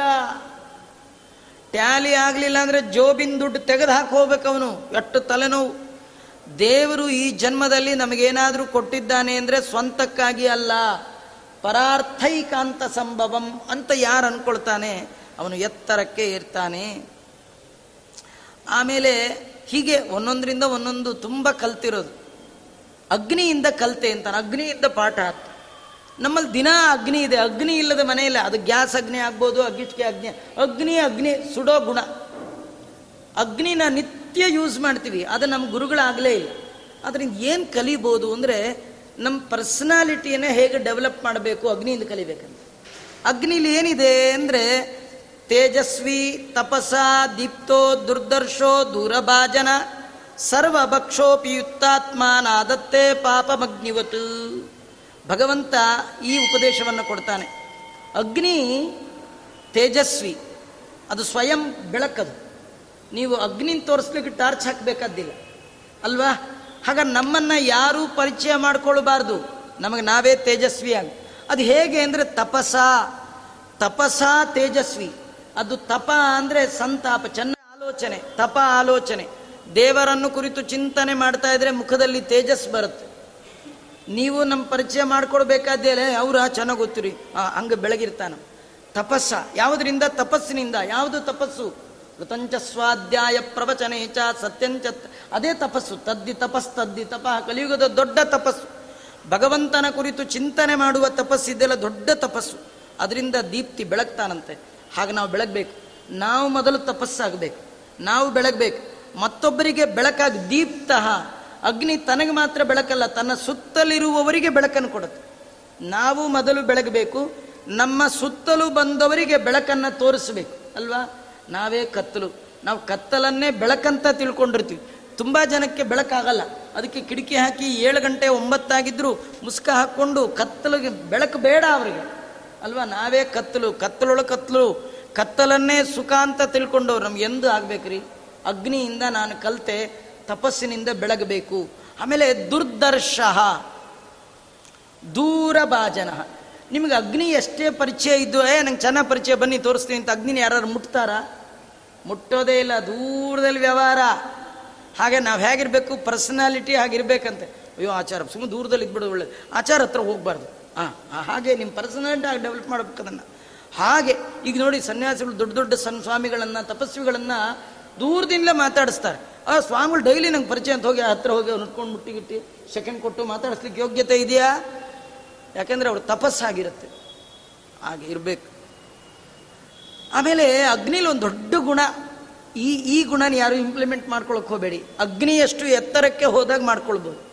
ಏನು ಗೊತ್ತಾ? ಸರ್ವ ಭಕ್ಷೋಪಿಯುಕ್ತಾತ್ಮ ಎಲ್ಲ ತಿಂತಾನೆ, ಆದರೂ ಮೈಲಿಗೆ ಅಂತ. ಆ, ಇದು ಆಶ್ಚರ್ಯ, ಏನು ಗೊತ್ತಾ? ಎಲ್ಲ ತಿನ್ಬೇಕಂತೆ. ಇದು ಮಡಿ, ಇದು ಮೈಲಿಗೆ, ಇದು ಚಾತುರ್ಮಾಸ ಇದು ಬರಲ್ಲ, ಅದೆಲ್ಲ ಅನ್ಬಾರ್ದು, ತಿನ್ಬೇಕಂತೆ. ಆದರೆ ಕ್ಲೀನ್ ಮಿಸ್ಟರ್ ಕ್ಲೀನ್ ಆಗ್ಬೇಕಂತೆ. ಹೇಗೆ ಸಾಧ್ಯ ರೀ? ಅದು ನಮಗೆಲ್ಲ ಹೇಳಿದ್ದು. ರಾಘವೇಂದ್ರ ಸ್ವಾಮಿಗಳು, ರಘೋತ್ತಮರು, ಸತ್ಯಬೋಧರು, ಮಹಾ ಮಹಾ ಜ್ಞಾನಿಗಳು ವ್ಯಾಸರಾಜರು, ಜೈತೀರ್ಥರಂಥವ್ರಿಗೆ ಈ ಮಾತು ಸೂಟಬಲ್ ನಮಗಲ್ಲ. ಏನು ಗೊತ್ತಾ? ಅವನಿಗೆ ಮಾಂಸ ತಂದಿಟ್ರು ರಾಯರ ಮುಂದೆ. ರಾಯರು, ಏ, ಮೈಲ್ಗೆ ಬಂದ್ಬಿಡ್ತು, ಸ್ನಾನ ಅನ್ಲೇ ಇಲ್ಲ ಅವರು. ಇಡಪ್ಪ, ಅದೇನು ಇಡ್ತೀಯ, ಇಡು ಅಂದ್ರು. ನೀರು ಹಾಕೊಂಡು ಪ್ರಶ್ನೆ ಮಾಡಿ, ನೈವೇದ್ಯಕ್ಕೆ ಇಡು ಅಂದರು. ಸರ್ವಪಕ್ಷೋಪಿಯುಕ್ತಾತ್ಮ ಎಲ್ಲ ತಿಂದರು ಅವರು ಪವಿತ್ರಾತ್ಮರು, ಪೂಜ್ಯಾಯ ರಾಘವೇಂದ್ರ. ಇವತ್ತಿಗೂ ರಾಯರು ಪೂಜ್ಯರು. ಅಲ್ಲರಿ, ಹಾಗೆಲ್ಲ ಮಾಡಿದರೆ ಮಾಡಿದ್ರು ಪರವಾಗಿಲ್ಲ, ಪೂಜ್ಯರು. ಅಗ್ನಿಯಂತೆ ದೀಪ್ ದೀಪ್ತರಾದವು ನಾವು ಅಷ್ಟು ಎತ್ತರಕ್ಕೆ ಇರಬೇಕು. ನಮ್ಮನ್ನ ಮುಟ್ಟಿ, ನಮ್ಮನ್ನು ಯಾರು ಮೈಲಿಗೆ ಮಾಡಬಾರ್ದು. ನಮ್ಮನ್ನು ಯಾರು ಮುಟ್ತಾರೆ ಅವ್ರು ಮಡಿ ಆಗಬೇಕು. ಆ ಎತ್ತರಕ್ಕೆ ಇರಬೇಕು. ನಮ್ದು ಹಂಗಿಲ್ಲ. ನಾವು ಮಡಿ ಉಟ್ಕೊಂಡಿರ್ತೀವಿ. ಯಾರು ಮುಟ್ಬಿಟ್ರೆ ನಾವು ಮೈಲಿಗೆ ಆಗ್ತೀವಿ. ಅಲ್ವಾ? ರಾಘವೇಂದ್ರ ಸ್ವಾಮಿಗಳು ಎಂಥವ್ರು, ಜೈತೀರ್ಥರು ಎಂಥವ್ರು, ಜ್ಞಾನಿಗಳು ಎಂಥವ್ರು ಅಂದರೆ ಅವರನ್ನ ಮುಟ್ಟಿದ್ರೆ ಅವ್ರ ಮೈಲಿಗೆ ಆಗಲ್ಲ. ಮುಟ್ಟಿದವ್ರು ಮಡಿ ಆಗ್ತಾರೆ. ಯುಕ್ತಾತ್ಮ. ಇದು ಅಗ್ನಿಯಿಂದ ನಾನು ಕಲಿತೆ. ಹೀಗಾಗಿ ನಂಗೆ ಮಡಿ ಮೈಲಿಗೆ ಅಂತ ಏನಿಲ್ಲೇ ಇಲ್ಲ ನಾನು ಮಡಿ ಆದರೆ ಎಲ್ಲವೂ ಮಡಿ. ನಾನು ಮೈಲಿಗೆ ಆದರೆ ಎಲ್ಲವೂ ಮೈಲಿಗೆ. ಇದು ನೋಡಿದಳು ನಮ್ಮಲ್ಲಿ ಯಾರೋ ಒಬ್ಬರು ಬರೋರು. ಅವರು ಊಟಕ್ಕೆ ಕೂತ್ಕೊಂಡಾಗ, ನೀವು ಮಡಿ ಉಟ್ಕೊಂಡಿದ್ದೀರಾ? ಅಂತ ಕೇಳಿದ್ರೆ ಅವ್ರು ಅನ್ನೋರು, ಆಚಾರ್ಯ, ನಾನಂತೂ ಒದ್ದೆಲ್ಲಿ ಬಂದ್ಬಿಟ್ಟಿದ್ದೀನಿ ಮಡಿಲಿ ಬಂದ್ಬಿಟ್ಟಿದ್ದೀನಿ ಯಾರು ಹೇಗಾರು ಬಡಿಸ್ಲಿ. ನಾನಂತೂ ಮಡಿಲಿ. ಹಾ, ಏನು ದೊಡ್ಡ ಉಪಾಸನೆ ರೀ ಇದು. ನಾವು ಮೈಲಿಗೆಲ್ಲಿ ಕೂತಿರ್ತೀವಿ. ಅವ್ರು ಹಂಗೆ ಉಟ್ಕೊಂಡು ಬಡಿಸ್ತಾ ಇದ್ದಾರೆ ಅದೆಲ್ಲ ಬೇಡ. ನೀನು ಹೇಗಿದೆಯಾ ಅದೇಳಯ್ಯ ನೀನು ಮಡಿಯಾದರೆ ಎಲ್ಲವೂ ಮಡಿ. ನೀನು ಮೈಲಿಗೆ ಆದರೆ ಯಾರು ಎಷ್ಟು ಮಡಿಲಿ ಮಡಿಸಿದ್ರು ನೀ ತಿಂತಿರೋದು ಮೈಲಿಗೆನಾ? ನಾವು ಇಂಥ ಮಡಿ ದಾಸರಂತಾರೆ, ಓಡಿ ಹೋಗುವ ಮಡಿಯ ಮಾಡಿ ಕೆಡಲಿ ಬೇಡ. ನೀನು ಮಡಿ ಮಾಡಪ್ಪ. ಯಾರು ಮುಟ್ಟಿದ್ರು ನೀ ಮೈಲಿಗೆ ಆಗಬಾರ್ದು. ಅಂತ ಮಡಿ ಉಟ್ಕೋಬೇಕು. ಅದಕ್ಕೆ ಕೆಲವರು ದಾವಳಿ ಉಟ್ಕೊಂಡ್ಬಿಟ್ಟಿರ್ತಾರೆ. ಯಾರು ಮುಟ್ಟಿದ್ರು ಮೈಲಿಗೆ ಈ ಮಡಿಯಲ್ಲ ಏನು ಉಟ್ಕೊಳ್ಳೋದಿದ್ರು ಕೂಡ ಯಾವಾಗಲೂ ಸರ್ವ ಭಕ್ಷೋಪಿಯುಕ್ತಾತ್ಮ ಅದು ಅಗ್ನಿಯಿಂದ ನಾನು ಕಲಿತೆ. ಹೀಗೆಲ್ಲ ಹೇಳ್ತಾ ಇಪ್ಪತ್ನಾಲ್ಕು ಜನ ಗುರುಗಳು ಕಥೆಯನ್ನು ಹೇಳಿ ಭಗವಂತ, ಅವನು ನಿಜವಾಗಿಯೂ ಜಗತ್ತಿಗೆ ಗುರು. ನಾವು ಇಪ್ಪತ್ನಾಲ್ಕು ಜನ ಗುರುಗಳನ್ನು ನಿಜವಾಗಿಯೂ ತಿಳ್ಕೊಂಡ್ರೆ ತುಂಬ ಅವು ಅವಧೂತ ಎಷ್ಟು ತನ್ನ ಜೀವನದ ಒಳಗೆ ಅಳವಡಿಸಿಕೊಂಡೋ ಅಷ್ಟು ಹಂಡ್ರೆಡ್ ಹಂಡ್ರೆಡ್ ನಾವು ಅಲ್ದಿದ್ರು ಒಂದು ಫ್ಯೂ ಪರ್ಸೆಂಟ್ ಒಂದು ಒಂದು, ಎರಡು, ಮೂರು ಅಂಶವನ್ನು ನಾವು ಜೀವನದಲ್ಲಿ ಅಳವಡಿಸಿಕೊಂಡ್ರೂ ಕೂಡ ತುಂಬ ಎತ್ತರಕ್ಕೆ ಏರ್ಲಿಕ್ಕೆ ಸಾಧ್ಯ ಇದೆ. ಈ ನಿಟ್ಟಿನಲ್ಲಿ ಹಿಂದೂಗಳಿಗೆ, ಬ್ರಾಹ್ಮಣರಿಗೆ, ಮಾಧ್ವರಿಗೆ ಅಂತ ಕೃಷ್ಣನ ಉಪದೇಶ ಇಲ್ಲ. ಇಡೀ ಜಗತ್ತಿನ ಮನು, ಮನುಷ್ಯ ಮಾತ್ರದವರು ನೆಮ್ಮದಿಯಿಂದ ಜೀವನ ನಡೆಸಬೇಕಾದ್ರೆ ಸ್ವಾರ್ಥಪರರಾಗಬಾರ್ದು. ತಪಸ್ಸು ಮಾಡಬೇಕು, ಈ ರೀತಿ ಇರಬೇಕು. ಜಲದಿಂದ ಕಲಿತೆ, ನೀರು, ನಿತ್ಯ ಉಪಯೋಗಿಸ್ತೀವಿ. ನೀರಿನಿಂದ ಏನು ಕಲಿತೆ ಅಂದರೆ, ನೋಡಿ, ನೀರು ಬೇರೆ ಬೇರೆಯಾದದ್ದನ್ನು ಒಂದು ಮಾಡುತ್ತೆ. ನೀವು ಗೋಧಿ ಹಿಟ್ಟಿಗೆ ನೀರು ಹಾಕಿದ್ರೆ ಕಣ ಕಣಗಳು ಬೇರೆ ಬೇರೆ ಇರುತ್ತಲ್ಲ ಫಿಕ್ಸ್ ಆಗುತ್ತದೆ. ನಾವು ಹೀಗಿರಬೇಕು, ಬೇರೆ ಬೇರೆಯಾದ ಮನಸ್ಸನ್ನು ಒಂದು ಮಾಡುವ ಬುದ್ಧಿ ಇರಬೇಕು. ನಮಗೆ ಒಂದಾಗಿರೋದನ್ನ ಬೇರೆ ಬೇರೆ ಮಾಡಕ್ಕೆ ಬರುತ್ತೆ. ಬೇರೆ ಬೇರೆ ಇರೋದು ಒಂದು ಮಾಡಕ್ಕೆ ಬರಲ್ಲ. ನೀರು ಎಂಥದ್ದು ಅಂದರೆ ಕೊಳೆಯನ್ನು ತೊಳೆಯತ್ತಂತೆ. ಹಾಗಾದ್ರೆ ಯಾರ್ದಾರು ಮನಸ್ಸಿನೊಳಗಿದ್ರೆ ನಿಮ್ಮ ಮಾತಿನಿಂದ ಅವರ ಮನಸ್ಸಿನ ಕೊಳೆಯನ್ನು ತೊಳೆಯುವ ಆಗಿರ್ಬೇಕು ನಿಮ್ಮ ಮಾತು. ನಿಮ್ಮ ಮಾತು ಕೇಳಿ ತಲೆ ಒಳಗೆ ಕೊಳೆ ಸೇರಬಾರ್ದು. ಇರೋ ಕೊಳೆ ಹೋಗಬೇಕು. ಆ ಹಾಗಿರ್ಬೇಕು ನೀರು. ಹೀಗೆ ನೀರಿನಿಂದ, ಪಾರಿವಾಳದಿಂದ, ಹಾವಿನಿಂದ, ಒಂದು ಹಾವಿನಿಂದ ಮನೆಗೆ ಪಾಠ ಕಲ್ತಿರಂತೆ. ಅದೇನಂದರೆ ಭಾಗವತ ಭಾಳ ಆಶ್ಚರ್ಯ. ಅದು ಹೇಳುತ್ತೆ ಅವಧೂತ ಹೇಳ್ತಾನೆ, ಮನೆ ಕಟ್ಟಬಾರ್ದು ಅಂತ ಹಾವಿನಿಂದ ಕಲ್ತೆ ಅಂತ. ಪಾಪ ಹಾವು ಮನೆ ಕಟ್ಟತ್ತೆ, ಗೊದ್ದ ವಾಸ ಮಾಡುತ್ತೆ. ಕಟ್ಟಿದ ಹಾವಿಗೆ ತಲೆನೋವು ಯಾಕಾರು ಕಟ್ಟಿದ್ನು ಅಂತ.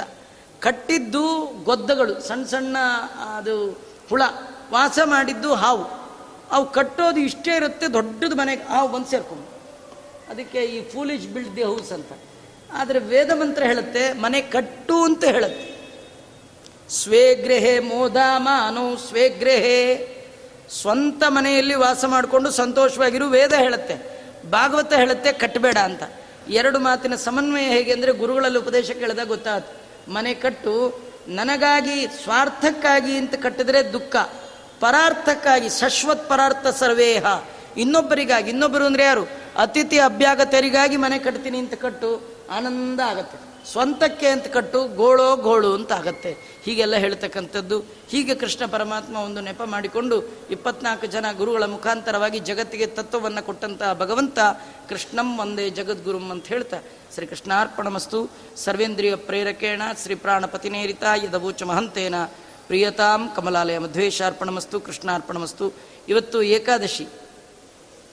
ಇಂಥ ದಿನ ನೀವು ನಾಲ್ಕೈದು ಜನ ಕೃಷ್ಣಾಷ್ಟಮಿ ಪ್ರಯುಕ್ತ ಕೃಷ್ಣಾಷ್ಟಮಿ ಪುಣ್ಯ ಬರಬೇಕಾದ್ರೆ ಏಕಾದಶಿ ಮಾಡಿದ್ರೆ ಮಾತ್ರ ಬರುತ್ತಂತ. ನೀವು ಕೃಷ್ಣಾಷ್ಟಮಿಗಾಗಿ ಇಷ್ಟೆಲ್ಲ ಜ್ಞಾನ ಕಾರ್ಯ ಮಾಡಿ ಏಕಾದಶಿ ಗೋವಿಂದ ಆಗಿಬಿಟ್ರೆ ಮಾಡಿದ್ದೆಲ್ಲ ವೇಸ್ಟ್. ಹಾಗಾಗಿ ನನಗನ್ನಿಸ್ತು ಇವತ್ತು ಏಕಾದಶಿ, ಒಳ್ಳೆ ಏಕಾದಶ ಸ್ಕಂದ, ಕೃಷ್ಣ ಪ್ರೀತ್ಯರ್ಥವಾಗಿ ಹೇಳೋಣ ಅಂಥೇಳಿ ಕೃಷ್ಣ ಮುಂದೆ ಜಗದ್ಗುರು ವಿಷಯವನ್ನು ಆಯ್ಕೆ ಮಾಡಿಕೊಂಡು ಒಂದು ನಾಲ್ಕು ಮಾತುಗಳನ್ನೇನು ಹೇಳಿದೆ, ಅದು ಶ್ರೀನಿವಾಸ ಕೃಷ್ಣನಿಗೆ ತಲುಪಲಿ ಅಂತ ಹೇಳ್ತಾ ಸರ್ ಕೃಷ್ಣ ಅರ್ಪಣ